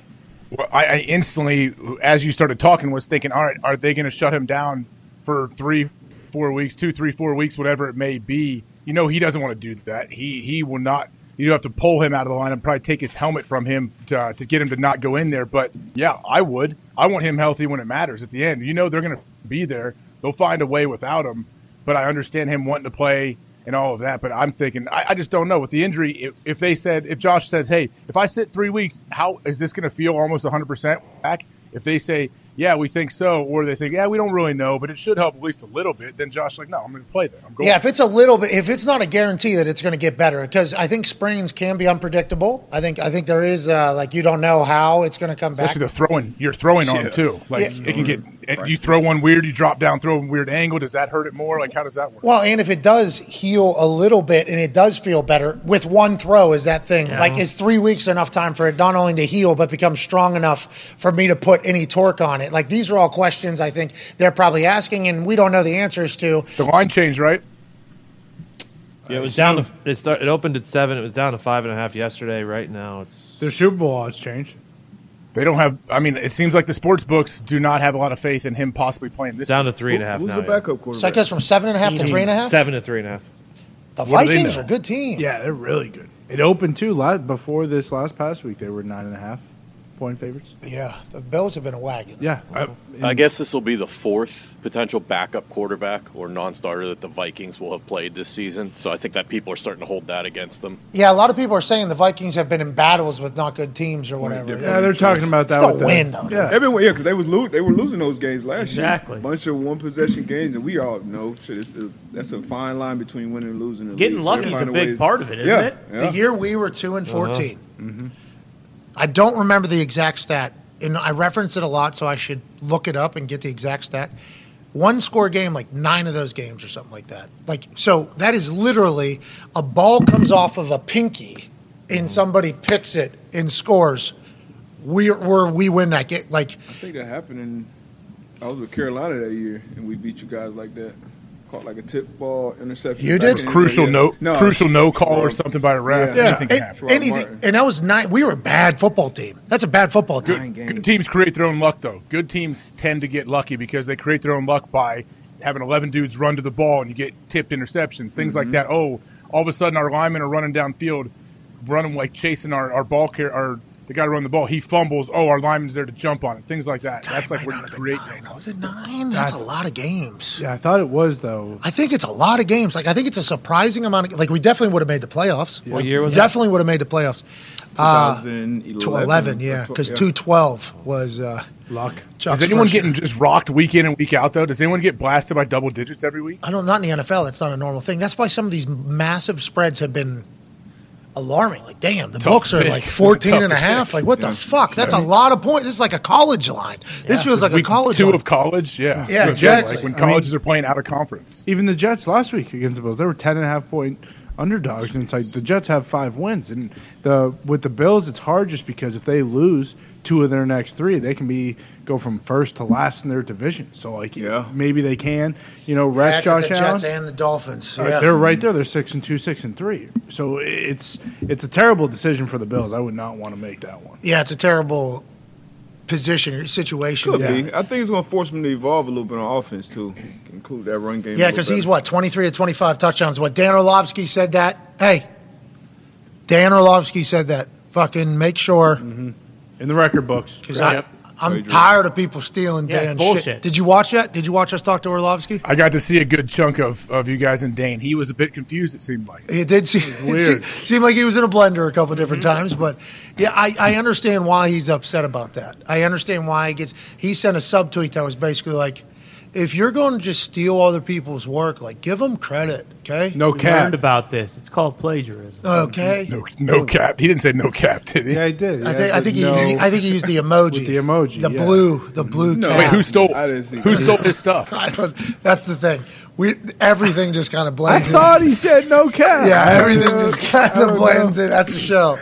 That's the show, really, but. A lot of people in the breakdown game. 8 one-score games in that season. Wow. There was a stretch, though, that you guys didn't score more than 10 and lost 62-7 in one of those. That was the Saints. Yeah that was that's when you were scout team quarterback. I threw for 10,000 that week. Yeah, I felt good. That was a bad month. Couple 62? Seams there. 7 in New Orleans. First play of the game. I don't remember if it was a botched handoff or if it was Curtis Painter dropping back. We're on primetime football in New Orleans. Bad team.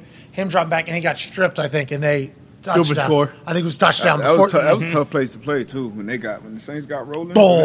It was a play. They had a blast. They had a great time that night. But you're talking about us. I don't know if we elected to receive that game or – anyways, we had the ball first, and they were up 7-0 with 10 seconds into the game. That's not a good way to start. No, like, you got the ball, and they're up 7-0 on the road. Your team has not been good in the paint. New Orleans didn't even get a chance to showcase the seams being wide open all week in practice. I was throwing it all week. We're reading the cards. You look here, then you throw it here. Got it. Break. We go out there. Look to the left. Mike moves. Boop, boop. Right to this guy. That was when Jimmy Graham was there, I think, at the time. And we were just off and running. Next play, okay? Same kind of thing, but a little different formation. We're going to send a fucking wide receiver over here. You're going to look here. Boom. Then you're going to hit. Boom, this seam right here. All right, right, got it. Scout team DB running one tight end. You got a maybe a backup wide receiver who plays special teams playing this tight end, playing against like the skeleton there of the defense. It's the linebackers in the secondary. And just kind of, it's not full go, but it's pretty, three-quarter, we're going here. And it's look, boom, bang, boop, fucking another one. Carving them. Next day at practice, same exact thing. Next day at practice. If you're looking people off in practice, you're playing scout team quarterback, looking dudes off in practice. We might know on Wednesday that we have an issue that week. Yeah, well, it was literally what Drew did. I guess that's what Drew Brees did. Like Drew Brees, that was his big thing. Like, hey, you look this way, and then you literally, like, I even got shown film. Bottom of his face, I got shown film. Like, hey, this is what you're going to do. You're going to look this way, and then you're going to throw that way. That's not the play, but that is certainly the evening that Jimmy Graham scored one of maybe 10 touchdowns. But yeah, it was. I threw for. Like, no shit, I probably threw for over 1,000 yards that week. It was – so I had AJ – Were they pissed? I was like, damn, I'm going – were they pissed? Yeah. Like the defense, were they pissed at you and just like – We were terrible that year. We were terrible that year. Yeah. And I got along with – I did pre-work, like – pre-practice warm-ups with the linebackers, right? So I was with the linebackers, like, giving looks or whatever. So I had a pretty good relationship with that crew, I thought. And then we would go out and do the throw thing, and it was just, like, slicing and dicing. It was always like, damn, Pat, like, a lot of, like, come on, we're going to get it figured out or whatever. But it was – we're all on the same page, It wasn't like I was playing offense. It was like I felt like I was part of the defense. It was like, goddamn, we're going to get killed here. Like, I think AJ Eads was staying at my house at the time, former Iowa Hawkeye linebacker. He can hit a golf ball 420. He's like you. He's like, he hits a draw, though. Farther than me. No, I think you and him very similar, but he murders a golf ball. He was staying at my house at the time, and he was injured, and he had watched practice, though, all week. So on Saturday when I was heading to the plane or whatever, he was like, you think they score 100 points this week, actually, with that play that you beat them up with all week? I'm like, I think so. Get on the plane. Get there. We lose 62-7. Pretty close. It was maybe the most predictable thing I've ever seen in my entire life. But that's not normal NFL. Normally, if – like, look what the Carolina Panthers, everybody think they're just mailing it in. They'll fucking beat teams. They will beat good teams at the end point. That's the end of – there is levels to this shit. I think a lot of it revolves around coaching, though, AJ. And I think, like, in the pursuit of great coaching, I think you're going to go through some shit. You lose a great coach, you lose a great quarterback, same type of effect, you think? Or do you think one affects much more than the other? And everybody's going to point at the Patriots here. But I don't know if that's just the only example we have. Because what I'm wondering is, like, when did the Colts get fucked? Was it when we lost a good quarterback? Was it when we lost, you know, a good coach? Is it when we, you know, like, when is it you think that affects a team? What is it you think that affects a team more going forward? I mean, that's a great question. I would always point towards the player because they're the ones on the field making the plays. I think didn't Bill Belichick even say, like, I'm not out there. I'm going to make zero plays. I'm not going to be on the field at all. It's like, how have I coached my guys up to make plays and put them in the best position to be successful? So I think a quarterback is key. When you lose Andrew Luck, he retires, 9 days before the season? That's a huge, like, earthquake that happens to your team. When Andrew Luck was the guy, like, hey, we're set for the next 15 years, man. Here we go. Let's do it. Because I want to judge, like, Frank's time here. Yeah. Like, Frank had success, I think, as a coach for us. Winning record, right? There was success. Yeah. He had never had a losing coach here. Amen. Don't hire him. Jim Irsay said. Don't hire losers. Yeah, don't hire – not since 2020, top quartile. We went through that entire thing where I think Jim's messaging, you know, is always going to come in a different fashion, so people aren't going to listen to him. And he followed up with calling to Kravitz and Chappell to explain and elaborate even more. They both write at The Athletic, I think. Chappell has a Hall of Fame vote. Kravitz has been in Indianapolis for a long time. He's wrote a lot of pieces on Jim. Him and Jim are very tight, so interested to hear those quotes coming out from him. But, like, was Frank a good coach? You know, and will Frank be remembered as a good coach here?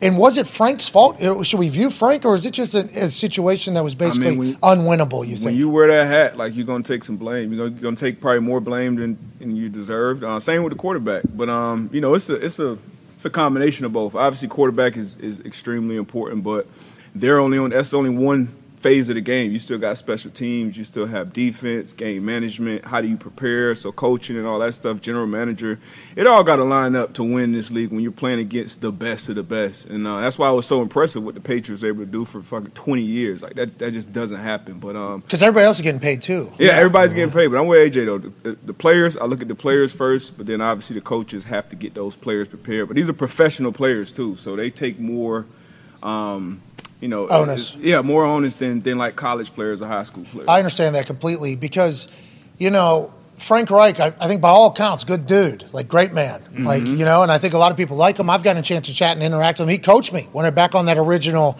team that we're on because I was the emergency quarterback. So there was a lot of work that Frank and I have done together. I like him as a person.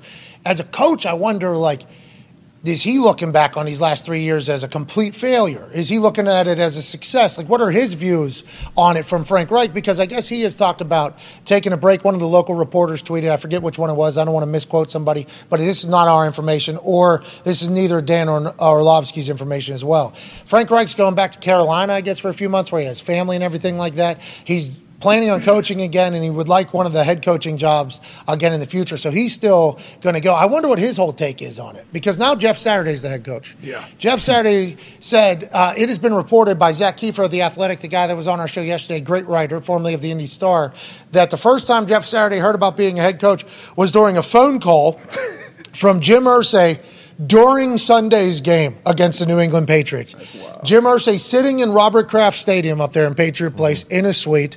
He had just got done cutting a promo on the street next to his bus with his dog Drake walking around. Mm-hmm. He's sitting in there with his incredibly custom tailored sport coat, his very comfortable pants, his Saucony shoes, cool sunglasses, watching the game. He's watching it unfold like all of us other people are there watching that game. The Colts fucking stink. He says, call Jeff. He goes to his phone, 63, right? Fucking calls him. Are you watching this, brother? And Jeff's like, yeah. And he's, what would you do here? And Jeff's like doing, well, I think right here you got to blah, blah, blah, blah, blah. Jim's like, yeah. And then, what would you do right here? Jeff, wow, definitely challenge that. You got to challenge that. That certainly has to be challenged or whatever. Yeah. All right, thanks, Jeff. You know what? Fucking hiring Jeff Saturday. Yeah. Is that what happened, AJ? And sounds like it. How much more of that are we going to get from this story? What's that? No, the plane's on the way. Jeff. Yeah, Jeff, yeah, congratulations. You're a head coach of the NFL. Why don't you ask your wife if she wants to be a head coach? Because I know you probably just told her, oh, old friend Jim Irsay and I were just chatting on the phone. You didn't even know it was really an audition or whatever, but you were certainly, that was an interview whenever I was asking what you would do, and it seemed like you got it right. This is a fascinating – everybody has an opinion on this now. A lot of people are mad that Jeff Saturday got this job. A lot of people pissed off because they think he's just jumping to the front of the line when there's been a lot of people waiting. It's like I think this is an interesting situation because how close Jeff and Jim are. And this isn't just because Jeff played for the Colts for a long time, is in the Ring of Honor for a long time. Jeff was a massive part of that CBA negotiation, and I assume he and Jim Irsay had big conversations throughout it all. His relationship with the owner and ownership has been very strong for a very long time. So Jim Irsay saying, I'm going to hire not somebody that's on the current staff, which is, by the way, first time in 62 years, so I understand that is an anomaly. But Jim Irsay's been an owner for a long time. Jim Irsay's probably, he's never done this in any of his ownership years. He probably had this plan all along that if he was to do this, he would do it differently. Probably seen other people fire their coaches, judge them for how they're doing it and what he would do. Hires his friend, which people are pissed off about. But I think Jeff, if he has any success at all, maybe going to be the fucking head coach of this team going forward. It sounds like that's what Jim would like going on. And if you're Jeff Saturday, what a whirlwind of a life. Just like pancakes on Get Up. Greeny said, a week ago, my guy would be here. Now he's a head coach in the NFL. Yeah. It's like such a real thing. It's an insane situation. Saturday said, Irsay asked him, what the hell is wrong with our protection? No mention of Frank Reich or an interim head coaching job. So Jeff Saturday cleared up the protection on the phone. And then Jim goes, perfect. We fixed the offensive line, brother. Mm-hmm. We win. This staff has been here the entire year. They have chosen not – if Gus Bradley was going to be the head coach, that's awesome. Did he fix our offensive line for us? No. Nope. Reggie. We fucking love Reggie. He's a leader. He's going to be in the ring. He's already in the Ring of Honor. Should be in the Hall of Fame. Reggie, do you want to be head coach, Reggie? Hell no. I do not want to be head coach. Okay. All right. Not going to be Reggie. Can anybody else coach the fucking offensive line? No. Jeff Saturday. Get in here, fix this offensive line. This is the highest paid offensive line. You see that stat, that graphic? Jim knows he paid them a lot of fucking money and that they stink. Got to figure that out, right? Because he's a bad owner. If you pay a group and they're bad, that means you can't judge talent. You can't scout football. Things are getting worse. What a whirlwind for Jeff Saturday. If you're Jeff Saturday right now, what are you trying to do, AJ? What do you think? Well, so today is Wednesday. He had probably his first team meeting, right, where he was leading the team meeting, where he walks through the door as the head coach. Like, how surreal and weird was that for him in his Colts gear? Good morning, everything. Man. He's like, all right, good morning, coach. Yeah. Jeff. He's doing the Chuck Pagano. Yeah, man. Like, also, I've seen where people are pissed at Jeff, where people try to claim, well, how does he probably should not have accepted it. Like, okay, get out of here. All right, I have zero desire to be a coach. I'm a terrible coach. But if someone offered me a head coaching position in the NFL, I would have to seriously think about taking that thing, and that's a big change in your life. But I'd be like, this would be cool. Why not? Let's go give it a shot. And let alone if you were a coach. You said you would do that. You don't want to be. Neither of us want to be a coach. Neither of us think we'd be good coaches, mostly because neither of us want to spend the amount of time it takes to be a good coach. But if you're 100% right, if I was offered – a head coach of an NFL. Yeah. I mean. It seems like one of those dudes too good to turn down, right? Like, I think I got to do this. And Jeff wanted to be a coach. So, like, even Jeff had coaches. You lose every game. You lose every game. It's still a cool experience. Darius, everybody's pissed off about Jeff Saturday cutting the line, and obviously the Rooney Rule has been talked about by Jim Irsay and by everybody. In my opinion, I talked about this yesterday during the What is Jim Irsay? I talked about it a little bit in there. This could actually help out in the future for how many ex-players are coaching at a high level, because if they don't have to do the coffee grabbing and the card drawing and the get paid nothing and see your family never – after an entire career, I think you're going to see a lot of former ex-players want to become coaches more if Jeff has success here. Yeah. That's not really being talked about. Do you enjoy the entirety of how this is all panning out? And what are your thoughts on Jim hiring Jeff? I mean, it's honest. For me, it's hard not to enjoy it just because it's, you know, it's just something we haven't seen ever. You know what I mean? And being a former player who I feel like, you know, Maybe not cut the whole line, but once again, if this job is offered to me, I'm definitely accepting it. But there are, like, Jeff Saturday shouldn't start as an intern or start as, you know, earning your stripes and doing all this stuff. So I think in the grand scheme of things, I'm with you. It could help former players get in there and get into better positions. And I understand people being upset about, you know, other qualified candidates or minority candidates and things. But, you know, for me, it's been the same thing. And I said it a few years ago in 2020 when it was a bigger story. But, you know, as long as you have, you know, the leagues that are majority, you know, white-owned, like these guys are more than likely going to hire people who they have, you know, these type of relationships with. Or I had a former GM tell me most of the time the hiring process, it comes down to the decision, who would you rather have a beer with? And in reality, whatever I deal in reality, like in we all want a world. We all want a world where it's equal opportunities and these type of things. But in reality, that's just what it is. It's relationships, and it's another relationship business. So I'm rooting for Jeff, you know, to have some success and maybe open the doors for some other guys. But unless you know you have a league where it's diverse ownership. And it's things like that, or sponsors come in and say, hey, you know what, I see a diversity issue here, and we may pull our money or sponsorships going forward unless we see a change by, you know, 2024 when our contract's up. Then you may see some change, because that's what the language these billionaires speak. And if I'm own something that's worth a couple billion, you're not going to tell me who the fuck to hire either. Mm-hmm. So you got to understand that part of it too. But I definitely get people being upset about it.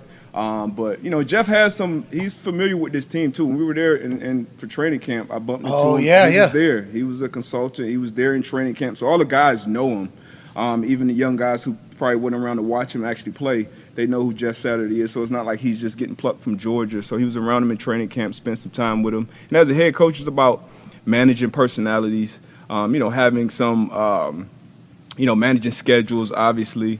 Having some emotional intelligence, more so than like X's and O's and stuff like that. So I'm rooting for Jeff, man. It's going to be a tough position. Young quarterback. But it seems like everybody was pissed off about the hire. Yeah. And, you know, I understand that as well whenever you think about in the off season when there's a full coaching cycle and interview process and everything like that, and somebody's interviewing with like 5 different people and he doesn't get hired, and then the person that is hired, not great, ends up not being great too, so that puts a spotlight on and all. Mm-hmm. We're talking about a middle of the season hire, right? Normally this is just coming from within the staff. And to Darius's point, and I didn't even remember this, we were there at training camp, we got to see the training camp, Jeff being being that tight with the organization is that it's just, it feels like Jim probably thinks he did hire from within in this whole thing, even though everybody's like, this is 62 years and you haven't.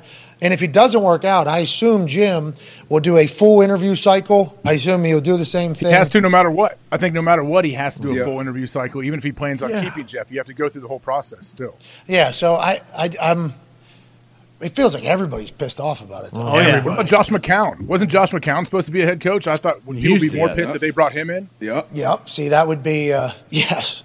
That's an interesting. Anyways, Jeff Saturday had his first team meeting this morning. We had chatted about it where he walked in as if he was Chuck on Thursdays here. Good morning, man. Morning, Coach. I told the guys this morning, I care about the players and their families. I've sat in their seat, man. This losing sucks, man. I like Frank. I've texted with Frank. He's a heck of a coach. I mean, they played for this dude. I don't minimize that at all. And Jeff Saturday also was asked about his strategy going forward on fourth downs because, you know, Frank Reich was going to be pretty aggressive. He said, I'm an offensive lineman, bro. Okay, we're going to take points how we can get them. It's tough in there. He said it's not easy to get points. It's not easy to drive down a field and end up with nothing. Love that. So I'm intrigued to hear how he has to handle his stuff. I think Jeff will use analytics. I think he will. Because I think he's young enough, smart enough, and familiar with them enough because he's been on TV, so he's had to sit in production meetings where these have been laid out by the analytic people, and Jeff is an astute human being, so he's going to pick up on it. I'm pumped to see what type of coach he is. You know, is he going to be chirping with refs? You know, we're getting to learn all these things. Uh-huh. Like, is he going to chirp? Jeff likes to talk. Jeff, yes. I think he's going to be very active on the sideline. I think so too. Yeah, I think refs are potentially going to come on. I think you're going to see a lot of can't have like you know that type of stuff. You're chirping with the sheriff. Exactly. And I'm sure you saw a lot more of that than everybody else did. But even just that little clip of, like, you know, that's Peyton. You don't see, like, you always see Tom, like, getting on the O line. And I'm sure it's some back and forth. But you see Jeff, like, hey, man, run the damn ball. And then, like, you know, that whole interaction right there. It's going to be interesting, man. I think a lot of former players are locked in on this. And I think so, too, honestly. I think a lot of former players that are thinking about getting into coaching probably have the ability and the traits to be a great coach are watching this, because if there's success, now they have reason to campaign for other jobs as opposed to being fucking assistant consultant two. You know, think head coaching gigs, though? You think this opens up for future, like, guys going from nothing to head coach?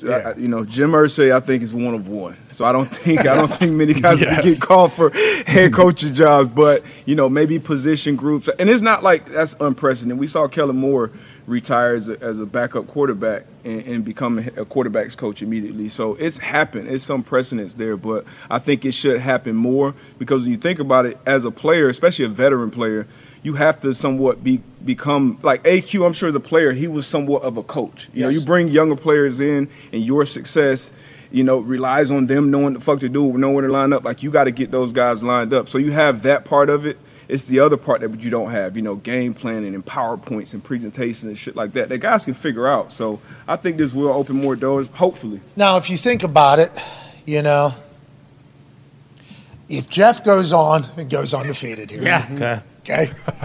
We're talking about AJ Hawk, Darius Butler, these guys getting offered head coaching jobs this because this is how these owners are. Yeah. Remember, Sean McVay had success. We need to find the next Sean McVay. Yeah. Can't be too tall. Gotta be younger. Gotta be young. Good beard. Fiery. Cool, gotta have cool hair. Gotta be able to call offense. That is what offensively. It worked. It worked for the Rams, didn't it? Look, that worked for. We need to do the same. We need to do the same thing. We hired a consulting firm. The consulting firm said we need to find somebody similar to the successful people in your league. So try to find somebody like McVay. Find us the next McVay. Yeah. Boom. Here's six of them. Zach Taylor, Cliff Kingsbury, Matt LaFleur, Otto LaFleur. Boom, boom, boom, boom, boom, boom, boom, boom, boom, the whole. So if there's success to be found, you know those other people who don't have a fucking clue what they're looking at or the business that they're in. They see somebody else have success. It's a copycat league. Mm-hmm. Everybody says it about players. It's a copycat league about everything. If business starts good, there was one particular stadium that said, you know, we're going to attach a hotel to here, a plaza to here, and a casino to here. And whenever people come to games, we're going to get all their money. And then now every other stadium's like, boom, we need to build a plaza, casino, hotel alongside the stadium so we can do it. People see what works for other people, and they fucking mimic it. That's why the Sean McVay thing came. If Jeff Saturday has success, Jim Irsay is one of one. I agree. We are very fortunate to get to know that fucking dude as opposed to the people that haven't. But I think there'll be other people that are like, who's somebody that's attached to our program that our fans love that could potentially display the traits of being a good head coach? This is if Jeff has success. And what is success for Jeff? Is it making the playoffs? I don't think they're going to be able to do that. I'd say that's two games. Yeah. 2 games. Playoffs. No playoffs. Nah, but that's it. Dude, they got a great defense. The defense is good. Yep. Offensive line. If they get in the playoffs, like Jeff, they might vote Jeff in as president if they get in the playoffs. Like if he can do a job like that, come on now. What do you think Jeff's thinking? Jim might just sign over ownership of the team to Jeff if he can do that. Well, I don't think that's ever going to happen. From what I've heard, there's been some conversations about, you know, signing over parts of the team, and those have not gone long or well. Yeah. From what I've been told potentially, but so interesting. So what do you think success is? Let's say it right now. How many games left? 9, 8? How many games are left? I don't even know if it's wins and losses. I think it's just because like they just need to be moral victories. Not even moral victories, but like they just can't look like they did last week, because also the way everyone in the media has been, like if the Colts go out on Sunday and they get beat by 5 touchdowns, like there will be blood in the water and it's going to get be absolutely terrible. But if they actually don't quit and they compete and they look like they're actually improving a little bit, like I don't necessarily think it matters if they win 2 games. I think people will be like, you know what, that actually was a lot better than we expected. Because not only on the offense, like look at the staff that's left. Like offensively, like it's bare bones. It's just like you've already fired everyone that was. Talking about Parks Frazier. Who the fuck is Parks Frazier? He's calling plays. No, I know he's calling plays. Parks Frazier. He's running routes for Duck Hodges 3 years ago. No, absolutely no. It's not personal to him, but what happened? So we got Parks. You know, this is the hand that Jeff is being dealt too. Like you got Parks Frazier calling plays for the first fight. If the O-line gets Parks, better, let's go, baby. You see the field differently. I think that's success. If the O-line gets better. and they score more points. Yeah. That's success. I'm betting this guy's fodder and his fodder's fodder and his fodder's fodder's fodder. Mm-hmm. We're in the football world. Okay? Absolutely. Parks Frazier, he might have started at Samford in 2015 as a defensive assistant. Right. But in these last 7-8 years, not only has his brain grown, but his brain has found out that it was put into this body on this planet to be a play caller. Hell yeah. Oh, yeah. Wait till you see what fucking Parks does this weekend. I've heard he's been on the dry erase board like a beautiful mind, that fucking guy. I've heard we got things and gadgets going on, just like Kansas City, just like you see Kansas City run. Wait till you see this Parks Frazier. Hit out of the park. Yeah, you're out of both parks. There it is. Yeah. I hope so. Boom, boom, like, I hope this guy recognizes how unbelievable of an opportunity this is. Like, oh, I'm sure Parks is baffled by this. Yeah, exactly. Look at Mike McDaniel. If you'd have looked at him. Sure. Just off the street. Say this guy can't be a coach in the NFL. He can't get it done. And What'd he do?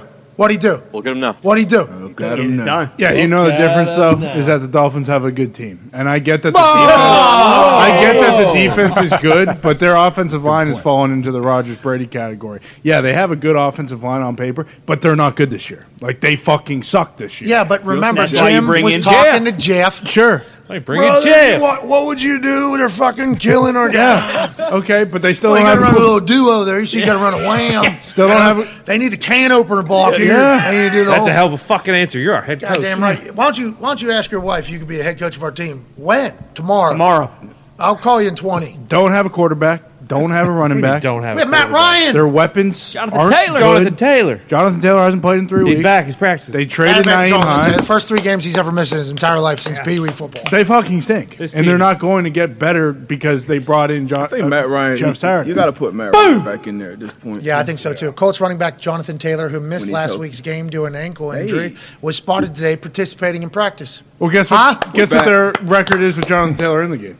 This year or just ever? This year. 0-0 with Jeff Saturday, head coach. Boom! Boom! Boom! Boom! Undefeated with Jeff Saturday as a coach. Boom! Boom! They aren't a good football team. Oh! They're not going to have success. Yeah. And let's keep in mind who the interim head coach, last year of the year, Rich Bisaccia took his team to the playoffs and they didn't rehire him.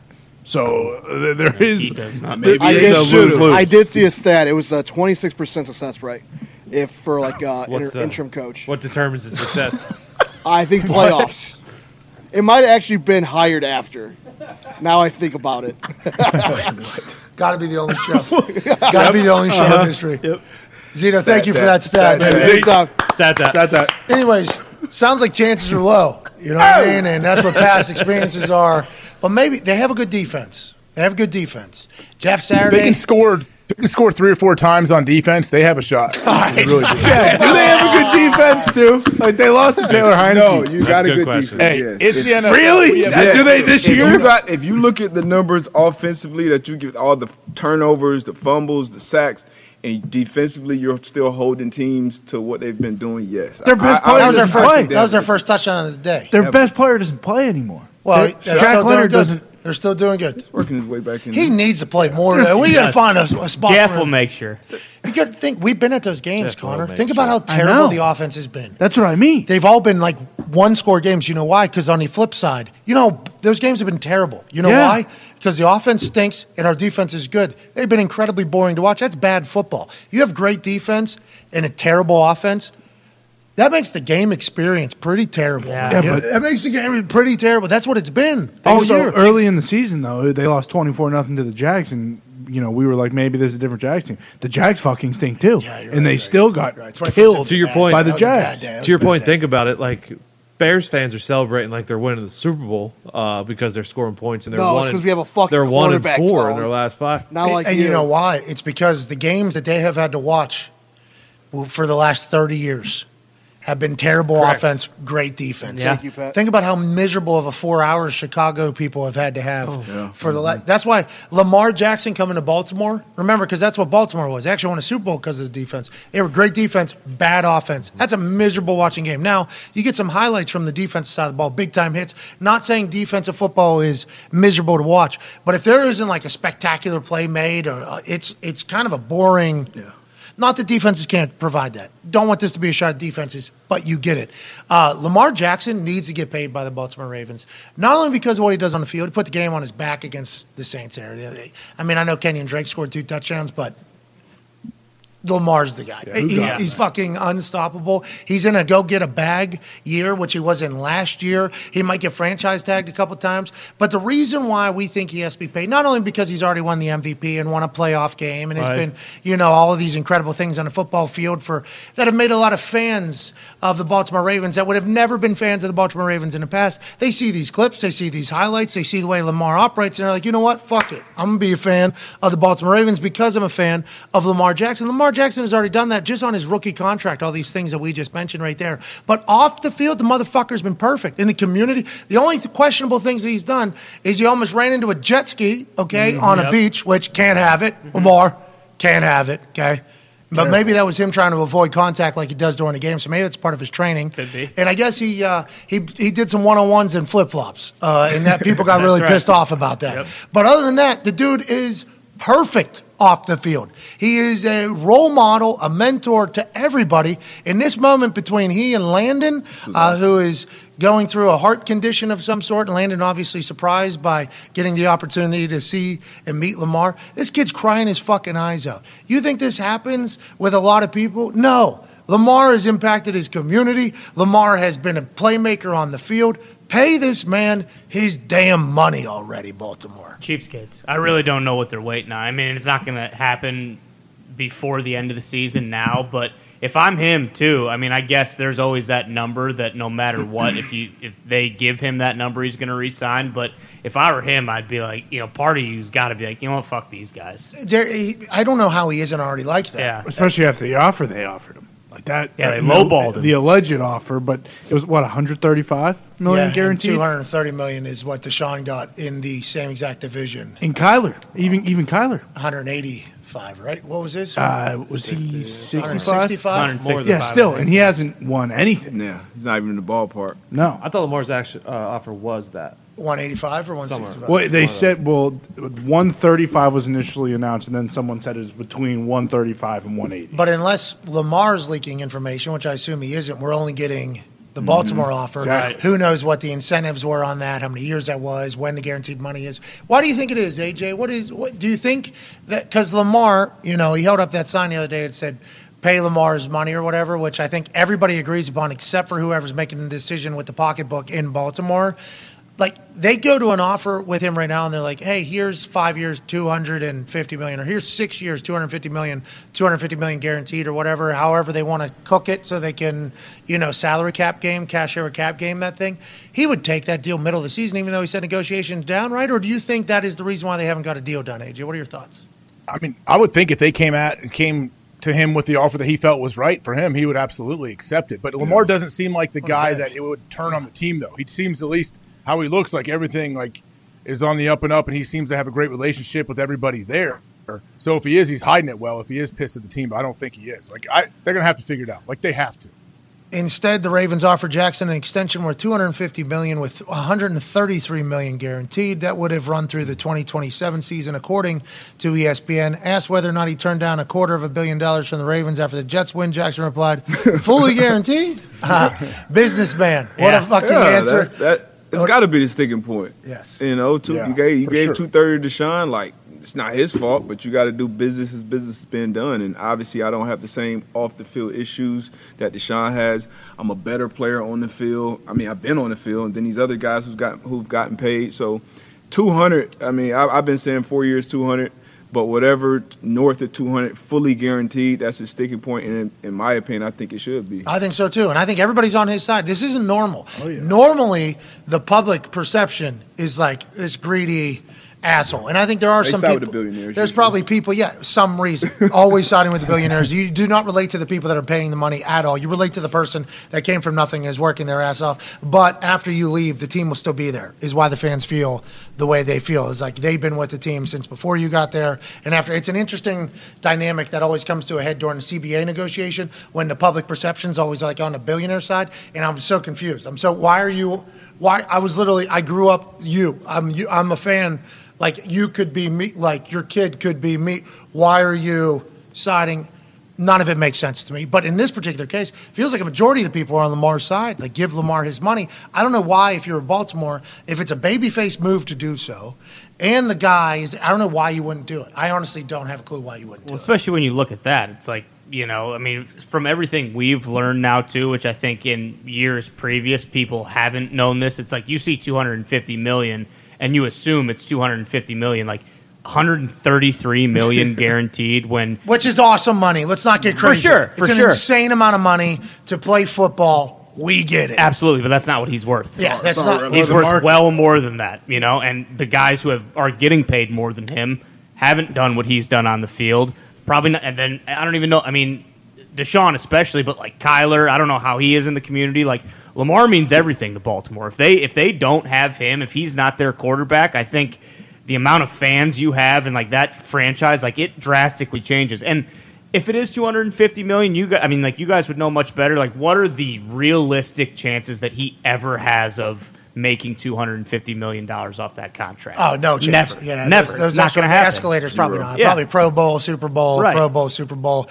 Don't miss any games. Yeah, percentage of completions, like the amount of incentives you put in there. But nonetheless, it's not his fault. The Cleveland Browns set the precedent on what the NFL is.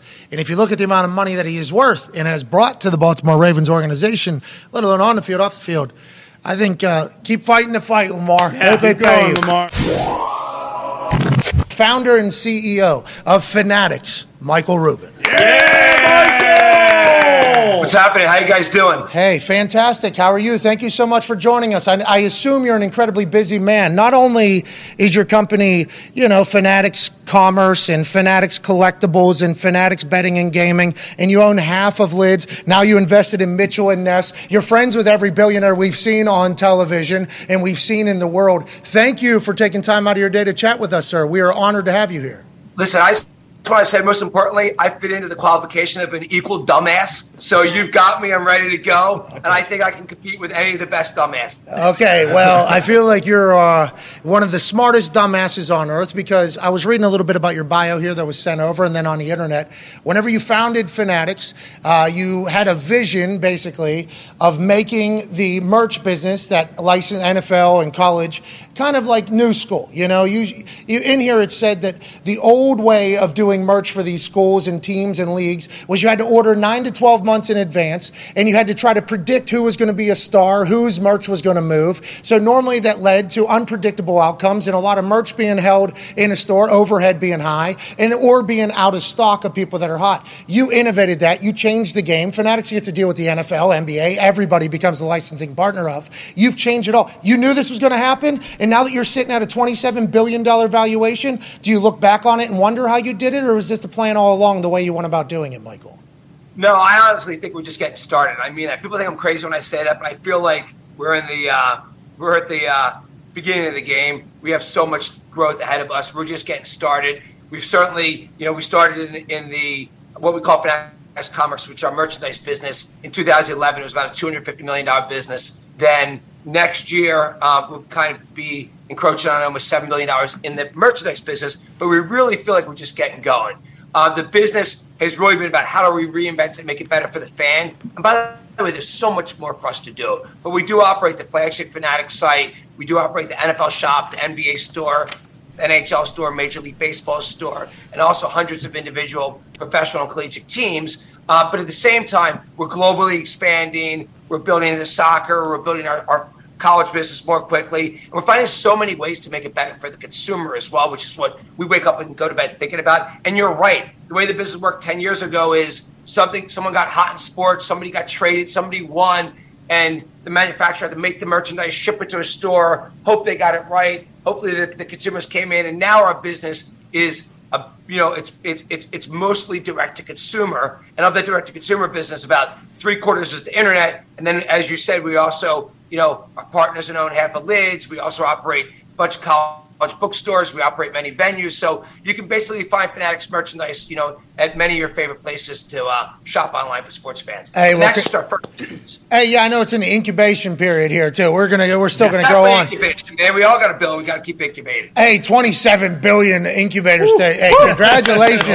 No, it's not easy at all. AJ, go ahead. Your question for Mr. Rubin.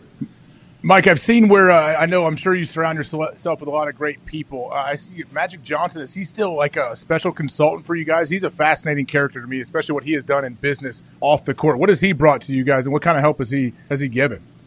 Yeah, he's a great board member for us. I've known him for a really long time. We actually met randomly at the next cabana in the Bahamas maybe 15 years ago, and we were always next to each other over a holiday vacation, and he became a good friend. And I wanted to get somebody who was a incredible, athlete who then really built their business. And he's been great at helping us. He's been involved with the business, formally for probably a year or two, but informally for years. And, for me, I'm a guy, I say this all the time and people don't get this, but I barely made it out of high school. I legitimately got 780 on my SATs, actually 670 combined the first time I took it, 780 the second time, which is pretty hard to do that bad. I barely made it out. I went to college for 6 weeks. So I need smart people around me. I got to be learning from people all the time. And he's a great guy to learn from. And to be honest, I got lots of great people I learn from every day. Hey, so why do you think you've made it? And that's hey, I need you to tell me why you are who you are, but you barely make it through high school. Listen, here's a real thing, because especially with what happened the last couple years where people were given an okay to kind of sit at home and chill. You know what I mean?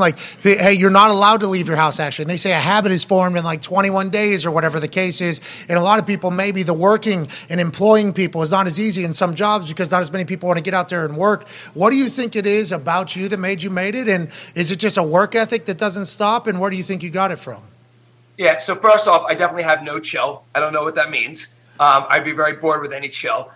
For me, as I said, I was a god-awful athlete. I was a god-awful student. I was equally as bad as an athlete. The only thing I was ever good at was working. I loved it from the day I was a kid. I've always loved business. You do things that you're good at. That's what I always kind of focused on. For me, it's come down to just a few basic things. You hit one of them. My work ethic is pretty insane. This morning, I started at 4:30 in the morning. I'll finish work 11 and 12 o'clock. Why? That's always. But well. No. I thought you were going to go through your entire day. I was going to give a what as an echo in between. That's the thing we do on the show. Sorry, very dumb. I thought you were going to 4:30 golf, Bible. It's Mark Wahlberg. Yeah. Yeah. I've never played golf once in my life. Actually, I played golf once in my life. For about 10 minutes. It was very embarrassing. And I went back to drinking at that point. It was much better skill set of mine. But for me, look, what's it really come down to? One, I think you need to have common sense. That's what I don't have an educational background, but I do have pretty good street smarts, and that lets you get your strategy right. It was easy for us to figure out how to reinvent the licensed sports business. How do we reinvent the collectibles and trading card business? How do we think we can reinvent the online sports betting business? So those things that we think about deeply. And then from there's been a couple of things that I've always talked about my whole life. I'm pretty decent at relationships, and that's really important in life.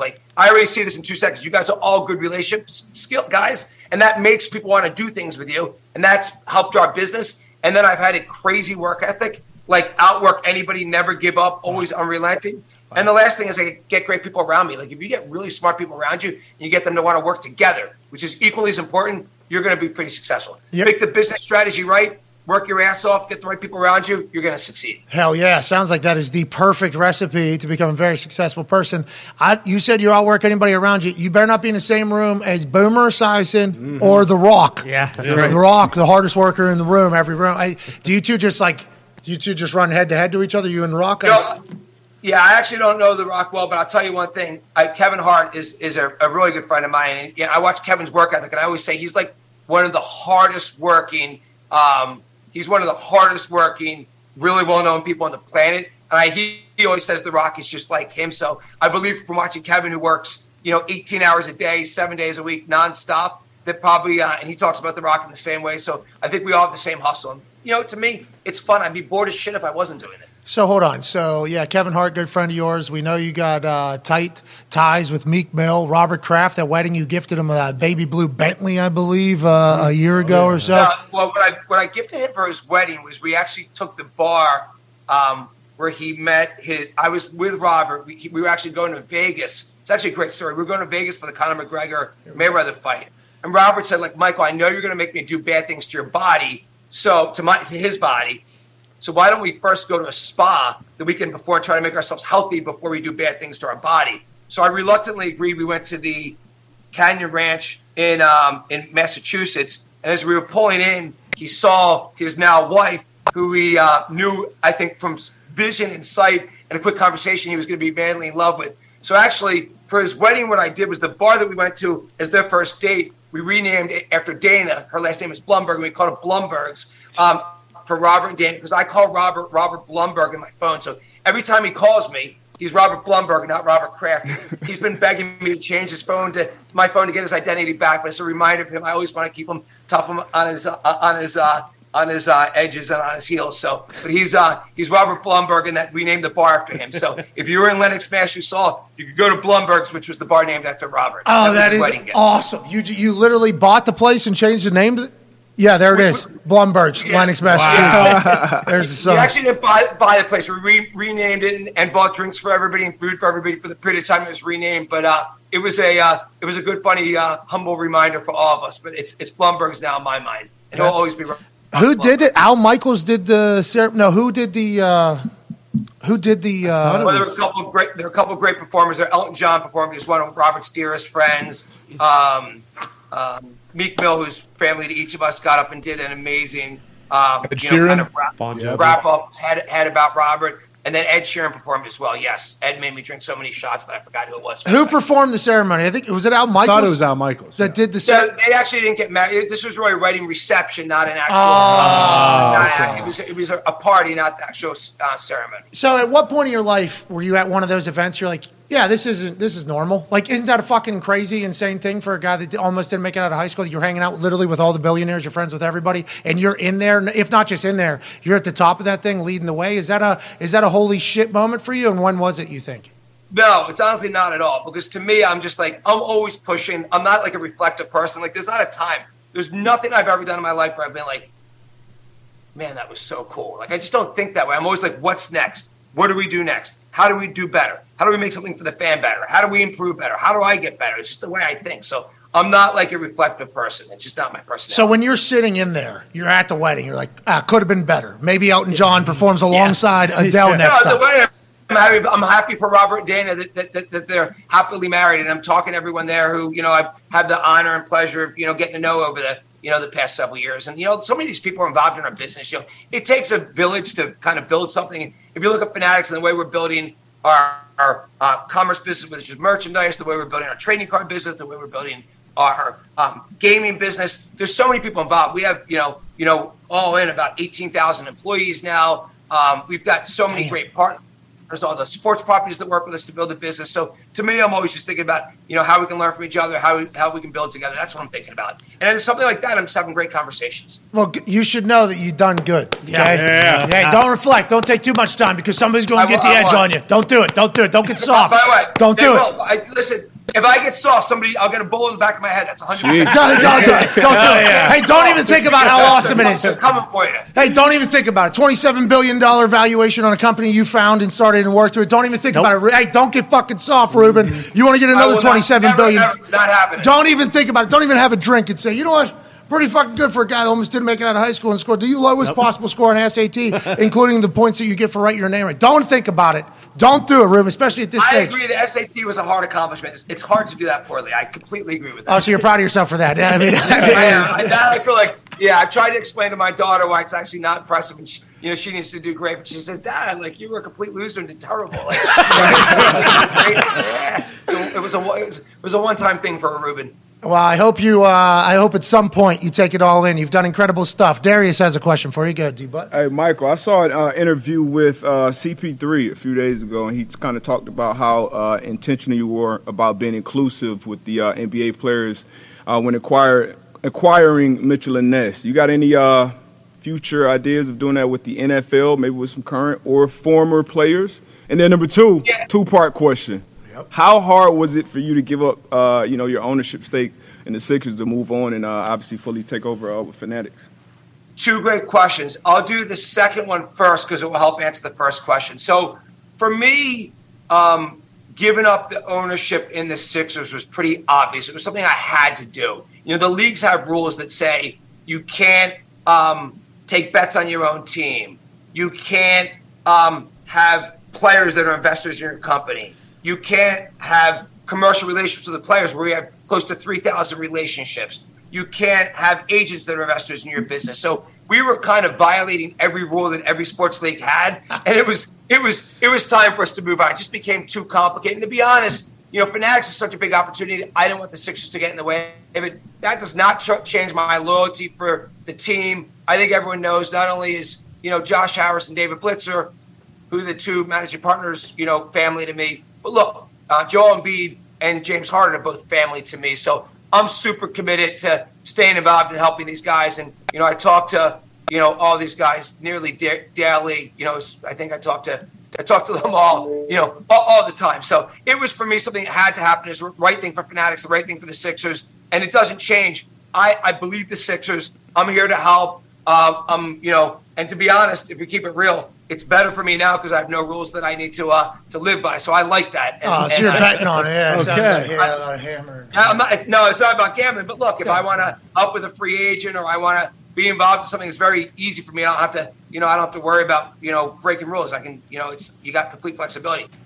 So as far as Mitchell Ness, look, when we bought Mitchell Ness, what we thought was this is this super culturally relevant brand that we wanted to partner with the people that we make our business with. So it was like really easy for me to say, hey, you know, do this with Jay-Z, do this with Kevin Hart, do this with Bron, do this with D-Book, do this with Joel, do it with James, do it with, you know, CP3, do it with KD, and by the way, do it with Odell Beckham. Like, these are all the people that, like, you know, they're helping us build our business. We're helping them build their business. So we were honored and thrilled to have them as part of it. The one thing I will say, anytime I take someone's money, I worry about it like 100 times more than if it's our own money. So I only put people into great deals. We did the first deal we actually did where we brought outsiders in was Lids. And, you know, I actually never told the story before, but we brought, you know, Meek, who's like a brother to me, into the deal. He made 40 times his money, got his money out like a year and a half into the deal. That brought me more happiness than it probably brought him. And so I love that, you know. Yeah. Now, by the way,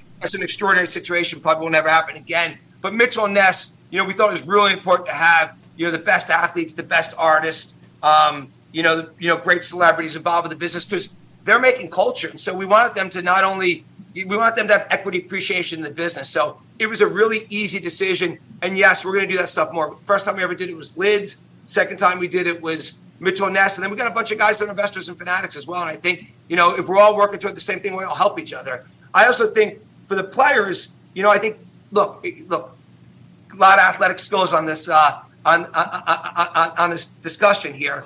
You know, the reality. You included, pal. You included. No, me. I'm like eating was my best skill set. I get it. Drinking maybe second best. What? That's where it stops. So the reality is this was easy for us. We want these guys involved. They're going to make the business more valuable, and we're going to do it more and more. And I think what you hear out of a lot of athletes is, they're really good at making money. They're less good at saving and least good at properly investing. Yep. So if they have people they trust that want to be aligned with them, to be able to get their money to work for them is a great thing. By the way, I have friends who play sports who literally have never, you know, who have tens of millions of dollars in the bank, who've never invested a penny because they don't know who to invest with. They're nervous about it. They're uncomfortable. So to take people you're comfortable with and you can properly invest is something that I think a lot of people are doing. A guy like CP3 who's super sophisticated. And by the way, all the guys I rounded off are really sophisticated guys. They want to be in the right business deals. They want to create generational wealth for themselves, not just, you know, get a big paycheck, pay 50% to the government, and then spend a bunch of it. They want to invest and create, you know, value and wealth for themselves and really for their, you know, for everyone in their family tree. Hey, I can see why a lot of people like you, man. Listening to you chat and, you know, deflect any sort of like notoriety is pretty cool to kind of see at a position that you're in. You said it was easy for you to give equity to the guys and want them to have a stake in it, and the athletes and everything, and every business that you do. And you've talked about having street smarts, not really having good book. How come it took so long, you think, for some of these industries to change? Like, I feel like giving somebody a percentage of a company so they'll work harder and they'll enjoy it seems to be smart, especially if you're going to utilize their brand. How come it took so long, you think, for people to start doing that? And why did the business need you to change, you think? So, first of all, I think many businesses get stuck doing things the same way forever, and you need someone who's likes to break shit, likes to disrupt. Like, at my core, I'm a disruptor. Like, I like to reinvent things. I like to break things we're doing if they're not right. So I've got that kind of mentality. that's not a normal mentality. And so it's kind of a very entrepreneurial mentality. I think as it relates to working with the players and the, you know, other, you know, artists and guys have been, hey, businesses have been fucking over athletes for a long time, you know, taking advantage of business-wise, investment-wise, everything-wise. There's been a lot of that for a long time. So, like, that's why I think you're so impressive, because everybody you do business with loves you still. You know what I mean? Here's the thing. I think if you – first of all, look, I still own a big percentage of my company, so the money doesn't make any difference to me. Like, I want to win. By the way, you want the people around you to win too, because then, like, I love – like, you know, I've had this discussion with different of my friends. I'm like, I'd rather you do something that's 99% less financially meaningful to me for you, because, like, I want you to win. And, like, I always believe in, like, we all build each other up. So, like, the way I look at it, I actually watched, you know, Chris's interview a few weeks ago. He actually told me about it. I went back and watched it. It was like he was so thoughtful about how important it is for players to invest in things. And I thought, like, that's my responsibility to help with that, to get more people involved. And so I think a lot of people are too traditional. I also think, in reality, you guys tell me, but I think a lot of, you know, athletes, you know, you don't trust the boring suit that's like, you know, like, so many rich people are like, they're painful, they're boring, they're like, you know, I can't have, like, there's so many people who want to spend time with me. I'm like, I'd rather, like, I just couldn't spend a second, you know, having a conversation. So, like, if you can relate to somebody, then you find shit to do together. It's why everyone, like Robert Kraft is such a relatable guy to me. Everyone's like, how are you friends with this 81-year-old guy? He's just like a kid in an 81-year-old body. And, like, Robert's like up at 5 a.m. He goes to bed at 1 o'clock. He's on text message and email all the time. You know, by the way, Robert Kraft, after his wedding reception that had this incredible reception, called me and said, where are you? I said, I left 10 minutes ago. He said, where'd you go? I said, I said, Little Baby had his album launch party today. He said, where is it? I said, Rob, you just had your wedding reception. Go home. He said, I'm coming to Baby's party with Dana. Let's go. That's like I like that youth. Here's this guy, 81 years old, just had this wedding reception with everyone in the world there, and he chooses to go to Baby's, you know, album launch party because he wanted to be there to celebrate Baby. And, like, that mentality of, like, staying young, being relatable, like, that's who I am. That's not most really successful people. And I think that's what makes me think about things a little bit differently, and also, you know, be able to do a lot of stuff with people. And, by the way, it's win-win for all of us. We're all winning together, which is great. Hell yeah. God, AJ. Mark, last thing for me, I think I might know the answer, but any chance, like, as you get older, you think you're able to slow down? It seems like this is your life and you love what you're doing. You ever see yourself taking a step back ever? No, I'll be dead when that happens. You know, look, I like, it's the truth. I am actually working the hardest I've ever worked and having the most fun I've ever had. I'm also learning the most. Like, you know, when you get to I have failures all the time. Like, shit goes wrong all the time. When I finish this, I'll look at my phone. There'll be 3 things that went right, 2 that went wrong. Like, that's interesting to me because you're always learning, you're always growing. And so, like, why would I change that? Like, I think, I don't know, for me, and this, a lot of people won't agree with me who hear this, I think the second you retire, I think that's just like a step toward death. And, like, I'd like to live a long, fun, intellectually interesting life. And so why do I want to be on the way to dying? Yeah. yeah, that's not good. The road to death doesn't sound like a fun one at all. I think you're doing it just fine. Last question from me before we let you get back to your 6 text messages of either happiness or failures. Jay-Z, Bezos, and McConaughey potentially buying the Commanders. Do you guys have like a billionaire group chat that you guys all kind of talk to each other? Mm-hmm. And what do you see the future of the NFL with more of these teams probably coming up for sale? Is everybody going to be trying to get into the NFL? I mean, obviously you rattled off a bunch of reasons why you don't want to own a professional team, but do you see a lot of the big money folks like yourself getting into the NFL, and what does that mean for the NFL, you think? Yeah, so I'm in a very unique position where Fanatics is such a big opportunity that sports ownership would interfere with the success of Fanatics, which has a chance to build a digital sports platform for billions of fans. So for me, it's not right. For most people, it's, look, there's only, you know, there's 32 NFL teams, there's whatever, 120 professional teams, or add MLS, 150 professional teams, add soccer, maybe 200 teams in the world. It's a very scarce asset. I'd say there are a lot of people that definitely want to get into sports ownership. The NFL is an incredible business model. It's a really good business. So it's not only this incredible sport, it's also a good business. You know, I think sports in general is a really good business. We see tons of growth. So I think, yes, you're going to see a lot of people get into it. And by the way, like, sports properties would be lucky to have a guy like Jay-Z as an owner. Like, could you imagine how much value? I look at what Jay adds to our business. I mean, I remember sitting with Jay a couple of years ago. I was talking to him about Lids, and I was talking about how to make sure we keep Headwear hot. He said, Michael, you're thinking about the wrong way. Like, when you get dressed, you put on your sneakers, you put on your jeans, you put on a hoodie, you put on a hat. That's part of your wardrobe. You're not even thinking about it the right way. Here I am taking input about, we own the biggest headwear retail in the world, Lids, 1,300 stores, and Jay's telling me how to think about it differently. So, like, sports properties would be so lucky to have, Jay as an owner. There's so many of these guys that can, add a lot of value. And I think, look, I want to see sports get younger. I want to see the ownership groups get younger. So, to me, it's a good thing to have, a lot of these people that I mentioned, interested in sports ownership. And I think you keep picking up good owners. I'm partners with, Todd Bowley and the guy who just, bought Chelsea is he's been an investor in Fanatics for a long time. And, it's great to see him not only own the Dodgers and part of the Lakers, but also now go out and buy Chelsea. And he's got great partners there at Clear Lake. So I think all this stuff is great for sports. It's going to make better product for fans and better businesses for, the players ultimately who get half the revenue. Well, keep crushing it, man. We appreciate you. You're a trailblazer for people like me and us who are trying to, keep doing it in a common sense fashion while enjoying every step of the way. We appreciate your time on this busy Wednesday, sir. Hey, fun being with you guys, and keep killing it. I know you guys are doing great, so congrats to you guys, and I appreciate the time. Hey, where are you at? Is that your office right there? I'm actually in my apartment in New York City right now because I had a lunch that I just finished here before. Do we get any deals done at lunch, or I assume you're working. Yeah. What are you eating if you're not working, right? What are we doing? I ate very little because I used to be fat. I'm trying to be less fat, and I've got from pleasantly plump to just from fat to pleasantly plump, and husky, husky. I like husky, but you have muscle, and I don't really have a lot of that right now. So, we're always getting stuff. There's no meeting that's not getting things done. That's not the way we roll. You're the best. We appreciate you. Ladies and gentlemen, Michael Rubin. Yeah, Michael! Whenever the clock strikes 3 on a Wednesday, we know what that means. That's right. Yep. It means we're going to get smarter. We're going to get better. We're going to become not only better pundits and analysts, but better people as a whole, because we're going to find out why things happen and nobody else gets to know about. Ladies and gentlemen, with the 10th episode of the highly acclaimed series, Everything DB, 9-year NFL vet, former corner, safety, and nickel in the NFL, Darius J. Butler. Hey, let's go. Week 10 already. That's crazy. Damn. Let's start. All right. Let's see right here. I'm blocking it right now, actually. But being an athlete, this is actually a good coverage, a good rep by these guys playing this coverage, which is quarters coverage down here, quarter, and then you got the half coverage up here.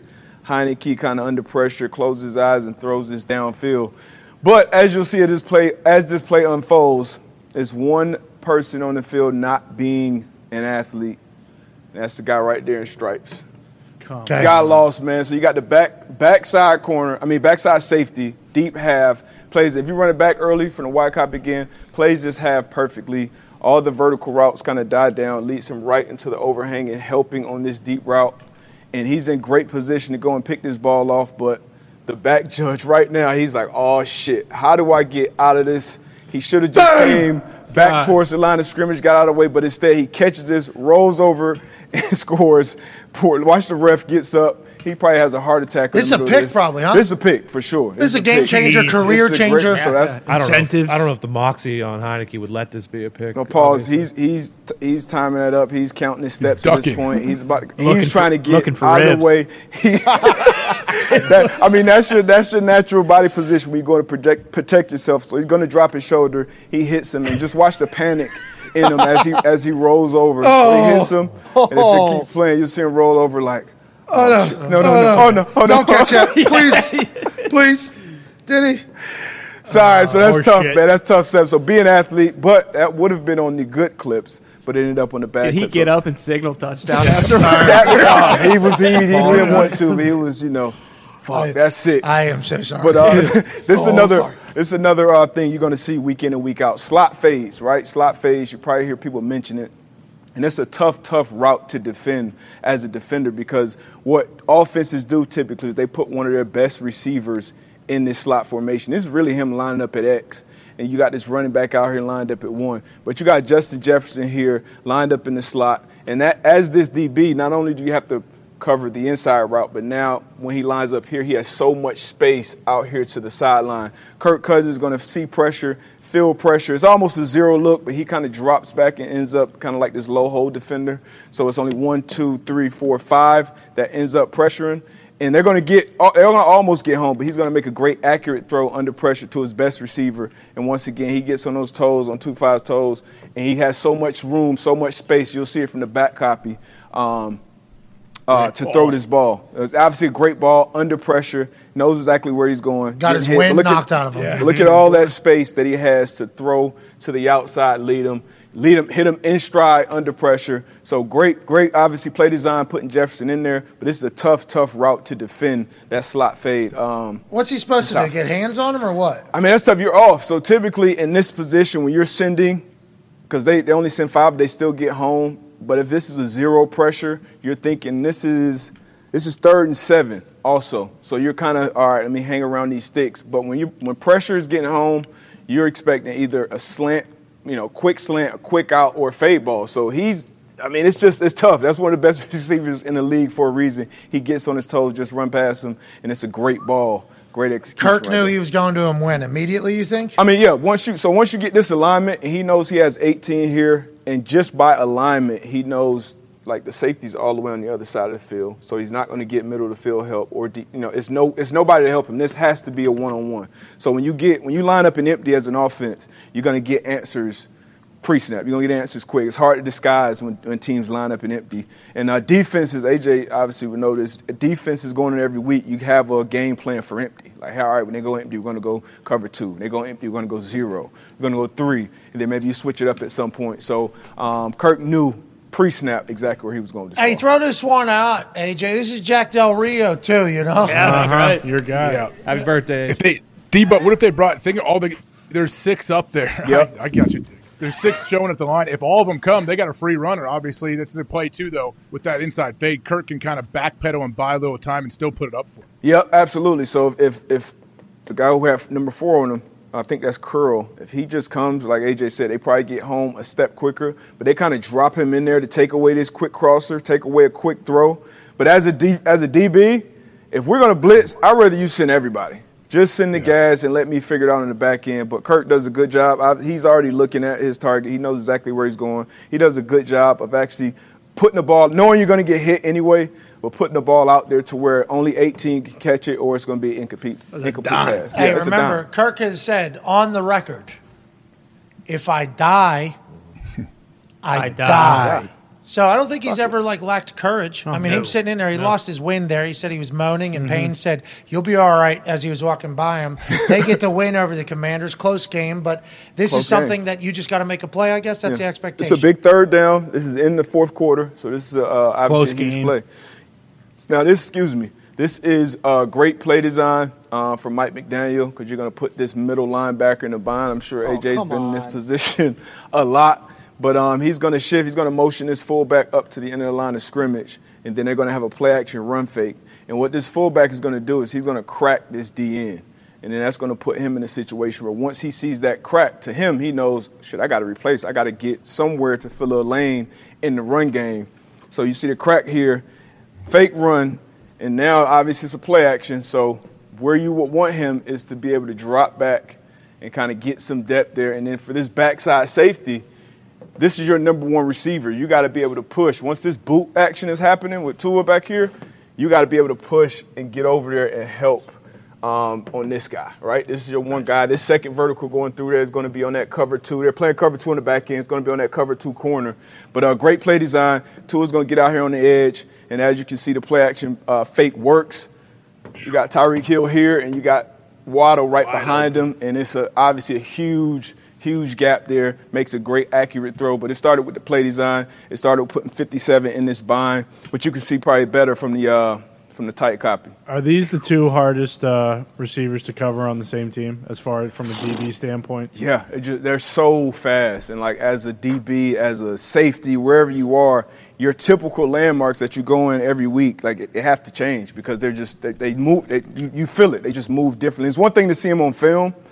I played against Tyreek Hill, I think, once. It's one thing to see a guy like that on film, and then when you see him in real life, it's, different. Probably I'm sure, AJ, you probably faced Randy Moss before. You see Moss on film, stride, in his prime, but then when he's actually on the field with you, like this dude a human. It's different. So it's like two Bugattis out there moving for sure. But AJ, let me get some of your input from the tight copy. See the middle reader? Is 57 the middle reader? I believe he's going to. Yeah, he's the. Yep, this Tampa. So they bump over after this motion.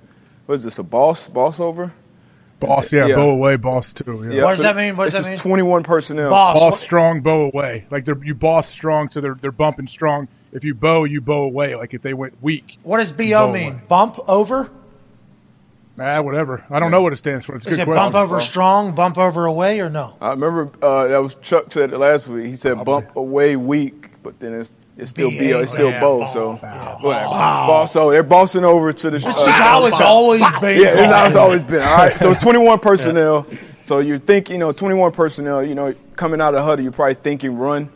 Tight end backside, two receivers front side, and then him. And then, so how would you play this, AJ? Well, now you know the outcome. Pre-snap, of course. Yeah, when you know the outcome, it's easier sitting here in an air-conditioned room. But I would take one step back, so I'm like 6 yards at the snap. If you're the middle reader, a lot of coaches will tell you, like, you're not secondary run defender, but you're not expected to go up there immediately. Like, you should have to wrap over the top, or if the guy's going to knock it back to you, you're going to be a step late on that run fake. So right away you're screwed right here if you're 57 because they are showing good run action right in your face. Was he the backup too because Roquan just got traded? He's a rookie. Tough. He's still going that way, AJ. We can't win with it, AJ. Can't have it. What's he doing, AJ? Tell him to keep his fucking eyes up. I will tell you, this guy has a lot of heart, though. Yeah, if he hands that ball off, obviously got thin, but now it's all shit, and then obviously, you got Waddle coming behind him. Good play design, though. Good accurate throw from Tua. I would like to let 57 know me talking shit there is not serious. We're just joshing. Because what a nightmare situation, because he has to think, this is all happening so quick. That's why what you guys do on the field is so fucking stupid. The reactions, if you take one false step, he literally just one step the wrong way right there. That one. Yeah. That's the one that just completely fucked up. Hey, that's Tyreek too, right? That's Tyreek. Yep, that's Tyreek in the slot, and then you'll have Waddle. Watch. Can you run it back, Pat? If you run it back, Tyreek, he pauses on me, gives him his little stutter. It looks like he's going to try to crack him. So the backer thinks that, he's going to crack me here. Uh-oh. I got to get underneath it. See ya. Oh, yeah, because he was trying to, get ready. Bracing himself for it. Good job by that. Good job by Tyreek, man. Yeah. That's high football IQ stuff that won't get – talked about whenever you talk about good the fake cheating. By Tua too. Yeah, I was good fake by Tua. Yeah, that is just a great play call and that play action. He can't see the ball. Yeah, fucking musician. And also, this is a fucking good. Oh shit, can't do it there. You going back to look at this lineman pulling too. You see that guy out in space, I got to get downhill now.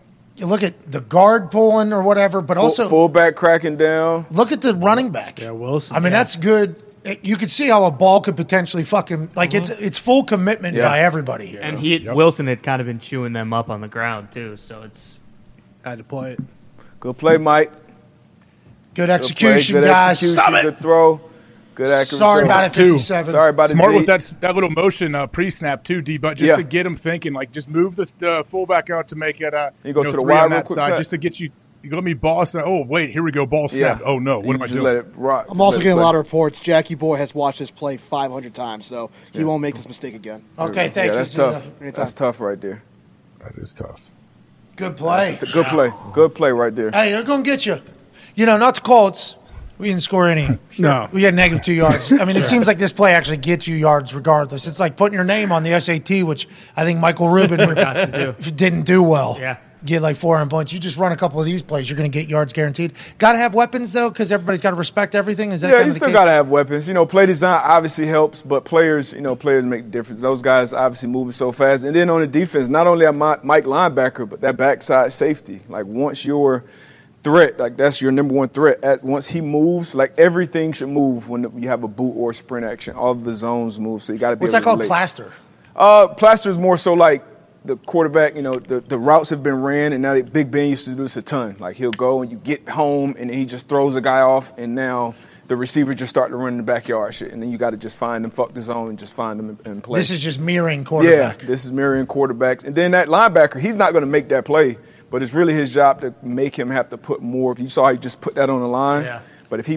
force him to put more air on it, and if that backside safety is actually squeezing, it's a potential that he makes that play. But that was obviously a big area that Connor. We knew that. We knew that linebacker is trying to get a little. Mm-hmm. His job in this particular role is literally just to get a little bit more air onto the ball, so that the 4-2 guy in the back and maybe close on it and sign a touchdown. That's the type of fucking planning happening in the NFL, though. Like, that's the type of shit that's going on. That's why I think, like, people, whenever you watch games, and if you see bad football, you see bad football. But, like, when teams are going, the amount of fucking, like, detail-oriented structure thought that is going into every single play is, I think, should be talked about more. That's why I enjoy this type of shit. Well, and I think Debo chose a play either last week or 2 weeks ago with the Vikings against the Lions, and the guy was just lined up half a step inside. Yeah. Like, it's crazy how minute the details are, but it's the difference in a game. Leverage, alignment. Leverage is all. That's from Super Bowl champion to being fucking top 5 pick. Yeah. That type of stuff. It's crazy. It's insane. Speaking of Super Bowl champion, so we got obviously the Rams end up losing this game this year. But you got Cooper Kupp in here, the Triple Crown winner. Once you got tight end, receiver, AJ, fucking sure it is, whatever. Fuck it. Cover three on defense. What is AJ doing in the middle of everything, DB? Did you hear that? He probably got some ashes, man. What is that all about, AJ? Every week. Little housekeeping. Yeah, well, wait till after the show, dirtbag. Do it. So we got empty on here. Once again, once you get an empty, you got to get answers. Priest now. What's it down to this? I think it's second and 11. So empty, you got Cooper Kupp in the slot here. And now this is, so we've seen a bunch of Eagles clips. And on defense, what they do on defense is they carry their seams, right? So these seams go up and out. You carry them as the flat defender. And this true zone cover three is more of a landmark defense. A lot of coaches in the league will call it like high school cover three, where you're getting to landmarks.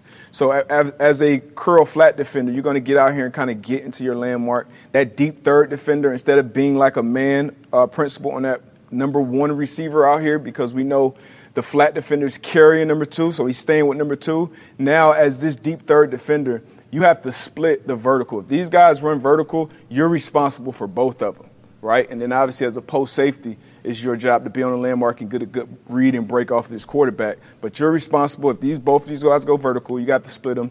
Same thing for this deep third defender up here. So if you let this play, you'll see he does his job, he sinks out. But this guy, he kind of pauses it. He's going to get caught up with this number one tight end who runs a comeback route. He almost treats it like a three carry or a three match, when he's supposed to continue to run. Three, you're talking cover three. Cover three match. So he's playing it like number 22 is going to continue to run with Cooper Kupp, and that way he would be able to play this comeback.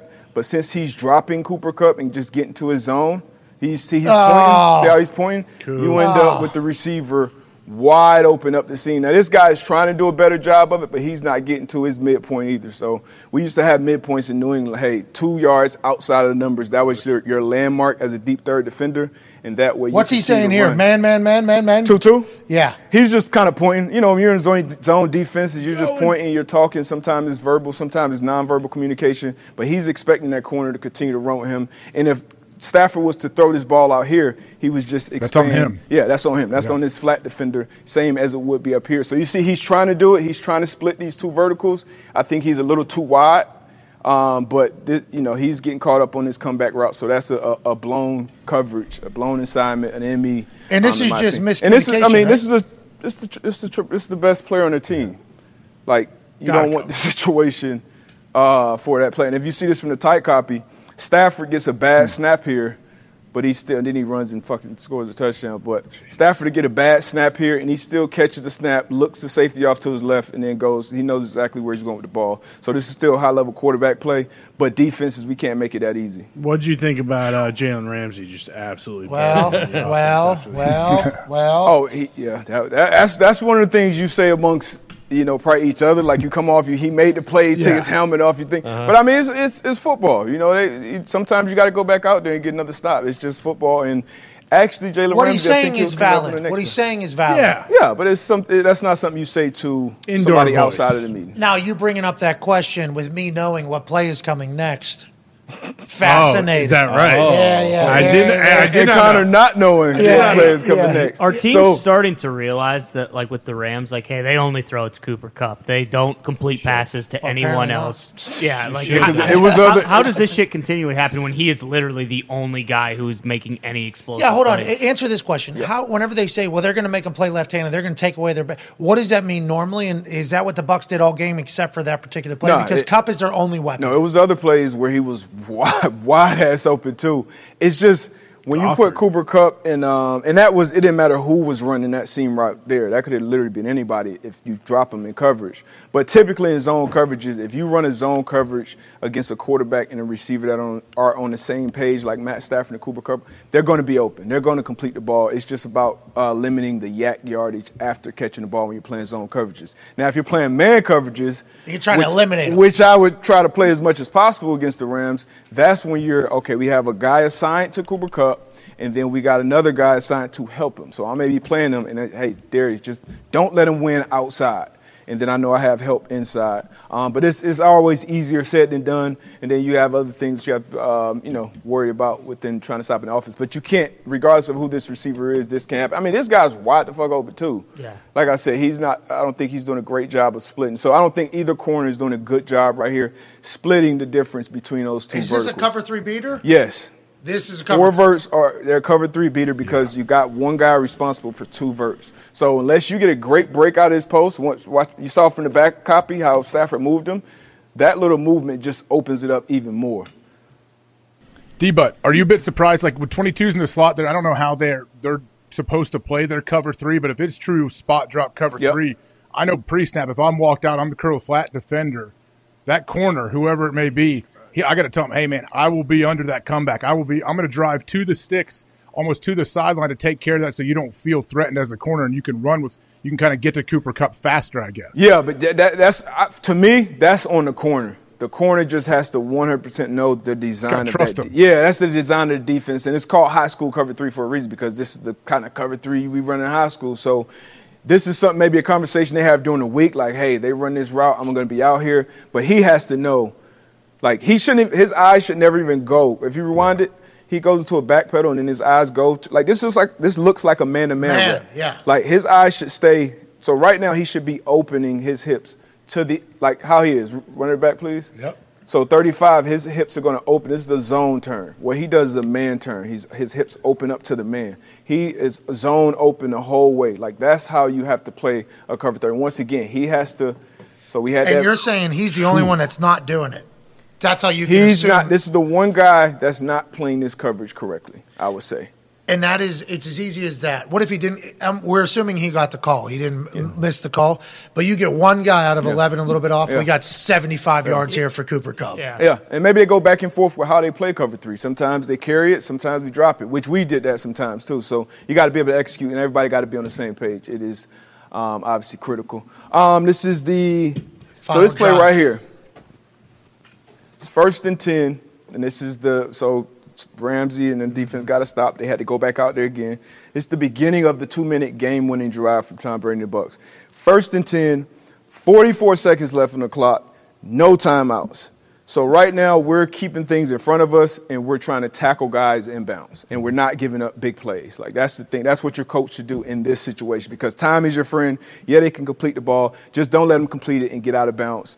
That's what they let them do. I could have just ran, obviously, the 4, 5, 6 plays on just this drive alone because they just let them get the ball all the way downfield. But right here, this is kind of like that. We talked about this coverage too. This is kind of like a trap, and this is tough to do because you don't know exactly how they're coached, but he's playing this like a trap. So basically, man, if this tight end runs up and breaks out, I'm going to steal that. But whenever we do that trap, we know what that means for this half-field safety. You have to get more width, because you have to be able to get to this number one receiver. And obviously, Scotty Miller is a burner. So I felt real good about that. I didn't know what you were going to do. We had not gone. We went over this before. This is week 10. Week 10. That's what I'm saying. I felt real shit. As I was doing the thing, I'm like, oh, shit, I think he's got to get outside. He's got to get more width. We saw Honey Badger, I think, get a pick on this early in the season in London. London. You remember the Queen was there. She died before she croaked. Hello. Hell of a run. Oi! Pop it. Wasn't it, AJ, what they did in London? I'm not doing any more accents. Oh, you that's the only one you got. You cheeky cunt. That's a term of endearment. I didn't say that. No, Someone from London did. Wait, they do more German games. Wait till you hear what we do. Oh my gosh. Leave that off next week, D-Butt. D-Butt, do not have the Munich game. Yeah. Do not come in here. Don't do it. Hawk will be excited. All right. We know AQ is basically playing the whole game on Tuesday. Yeah, 1, 2... three, four, five, six. So we got six DBs out here. We got dime personnel. Because the Bucs. Yeah, it's 44 seconds left. So anyway, this is Jalen Ramsey up here. He's the nickel, dime, whichever one.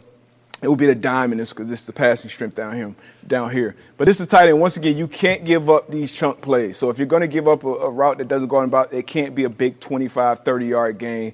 You'll see he does not get enough depth here, in my opinion. This is the route that you want to be pat. You want this check down to be caught, and then you rally and tackle it as zone defender. If Tom Brady throws this ball to 7, we got Bobby Wagner, we got 2, we got 5, all coming and getting him tackled and bound. And the next snap is probably going to be 20-something seconds, but you can't give up this big seam route. Like, this is too easy of a play to give up with 44 seconds left, no timeouts. This ends up being a 28-yard pitch and catch, and it obviously sets up the game-winning touchdown. I think it goes to him as well. I think he catches the game-winning touchdown. So is this miscommunication? What is it, you think? This is trying to guess on something? No, I wouldn't say trying to guess. This is them playing the call, but once again, as a pro, you have to take the call, and then you have to know the situation attached with that call. Like, this is no time. Like, this is the one I can't. So you just got to continue just sinking back, just getting depth, forcing Tom to throw this check down in this situation, in my opinion. So, like, it's just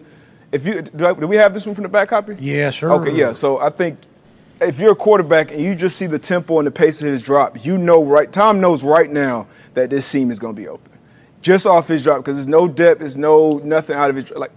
Yeah. What is he doing? So that's that. I mean, that's you can't have that. You can't do that in this situation. I don't care what your coach to do as a player, as a pro. You have to know 44 seconds left, 1st and 10. We get a couple tackles and bounce. The game's over. How about the they need a touchdown too. It's a 4-point game. So how about the little hop from Tom? Just like so pumped. Yeah. Here we go. Yep.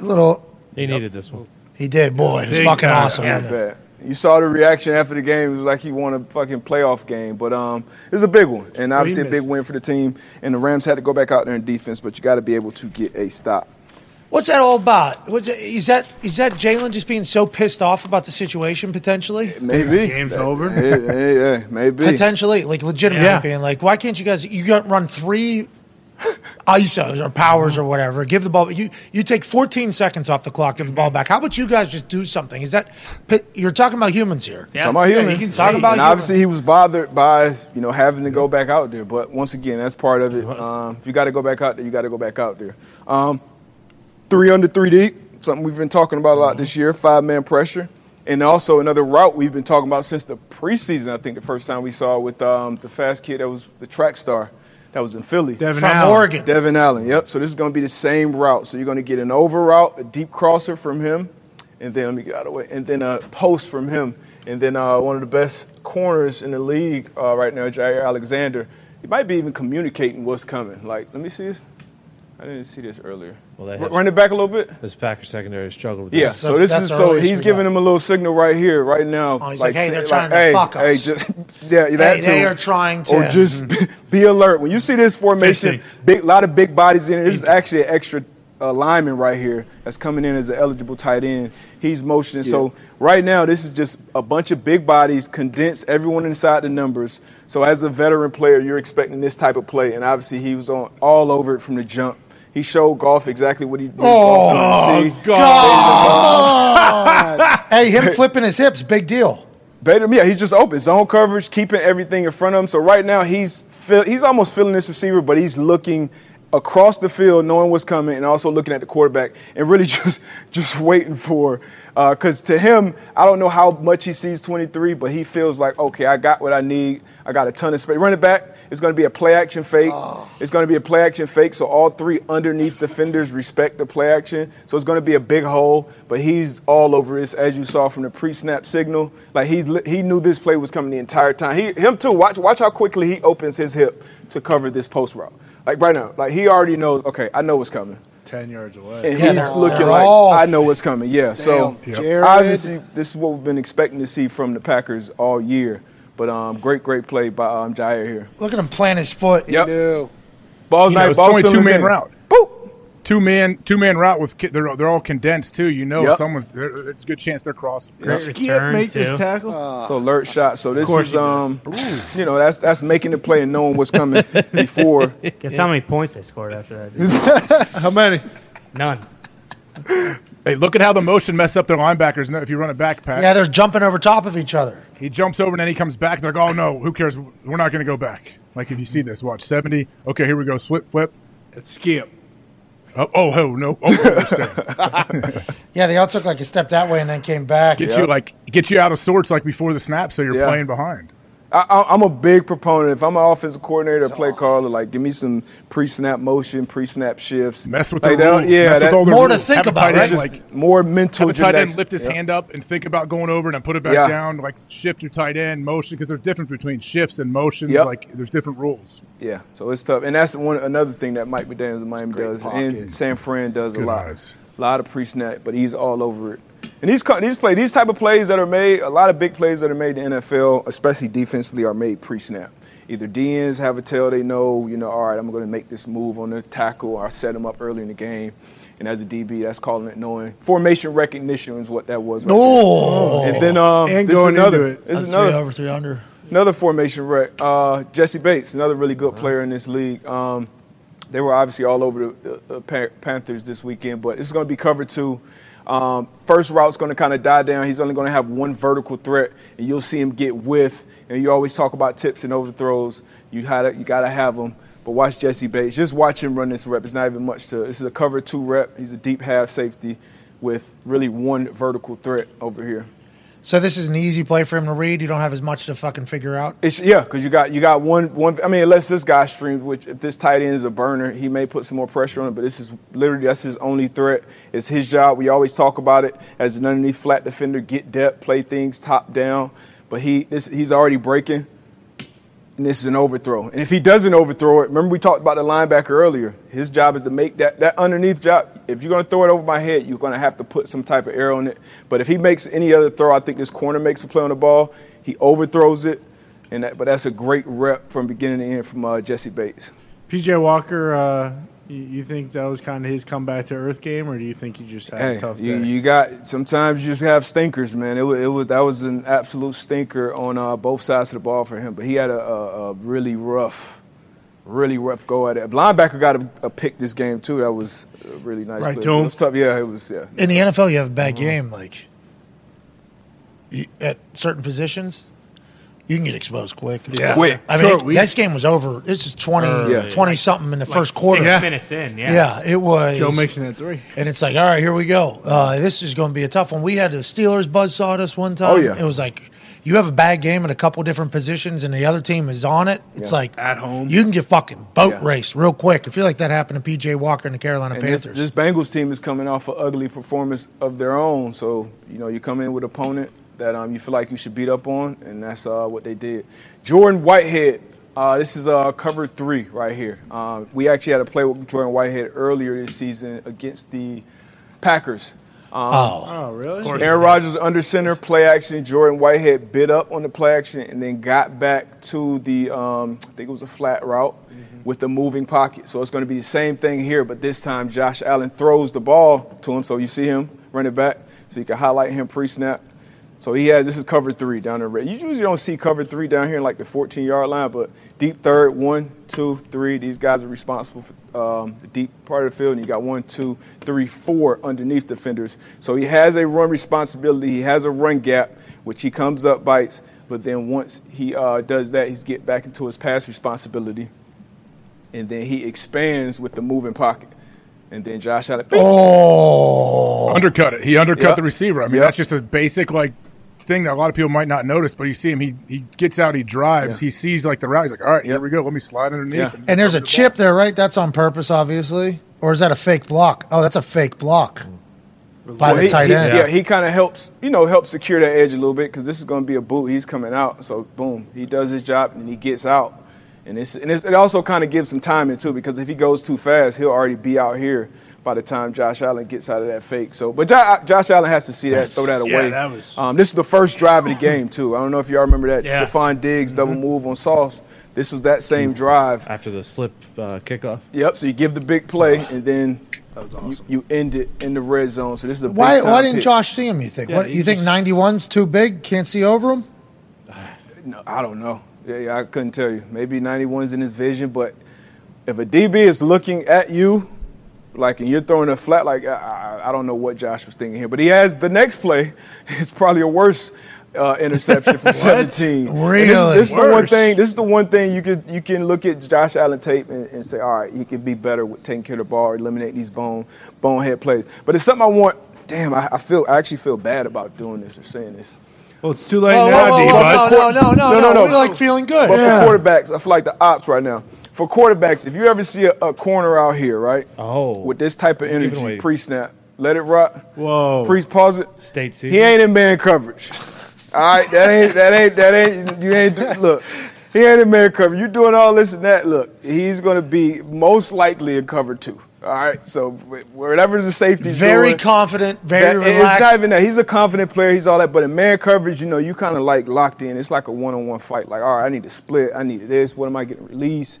What's going to be the concept? But if I have a flat route, and some young corners especially, I'm not saying it's about Sauce, but just corners in general, when you have cover two, some guys you'll think about it as kind of a down-off. It's kind of like a, all right, shit. Breather. Like, you know, all right, let me get out here.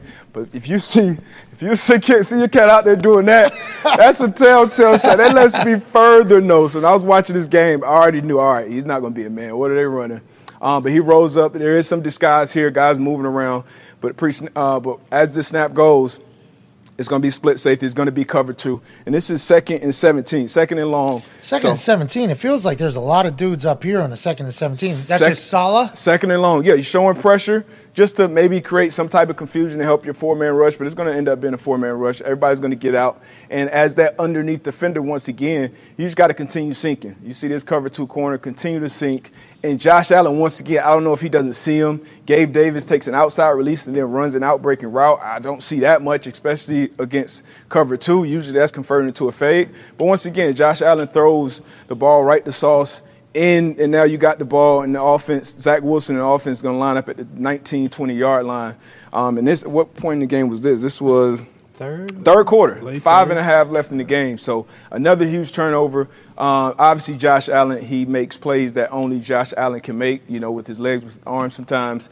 But these are the plays, obviously, that he has to eliminate. But yeah, because he thought Gabe was going in, right? I mean, but is that one of those they talked about choice routes they have. Is this something Gabe decided to break it out because he felt Sauce inside? Normally he'd be outside leveraging cover two. Yeah, I honestly, this is a head-scratcher to me because you don't – usually if you got a rolled-up corner, these receivers just convert these to fades.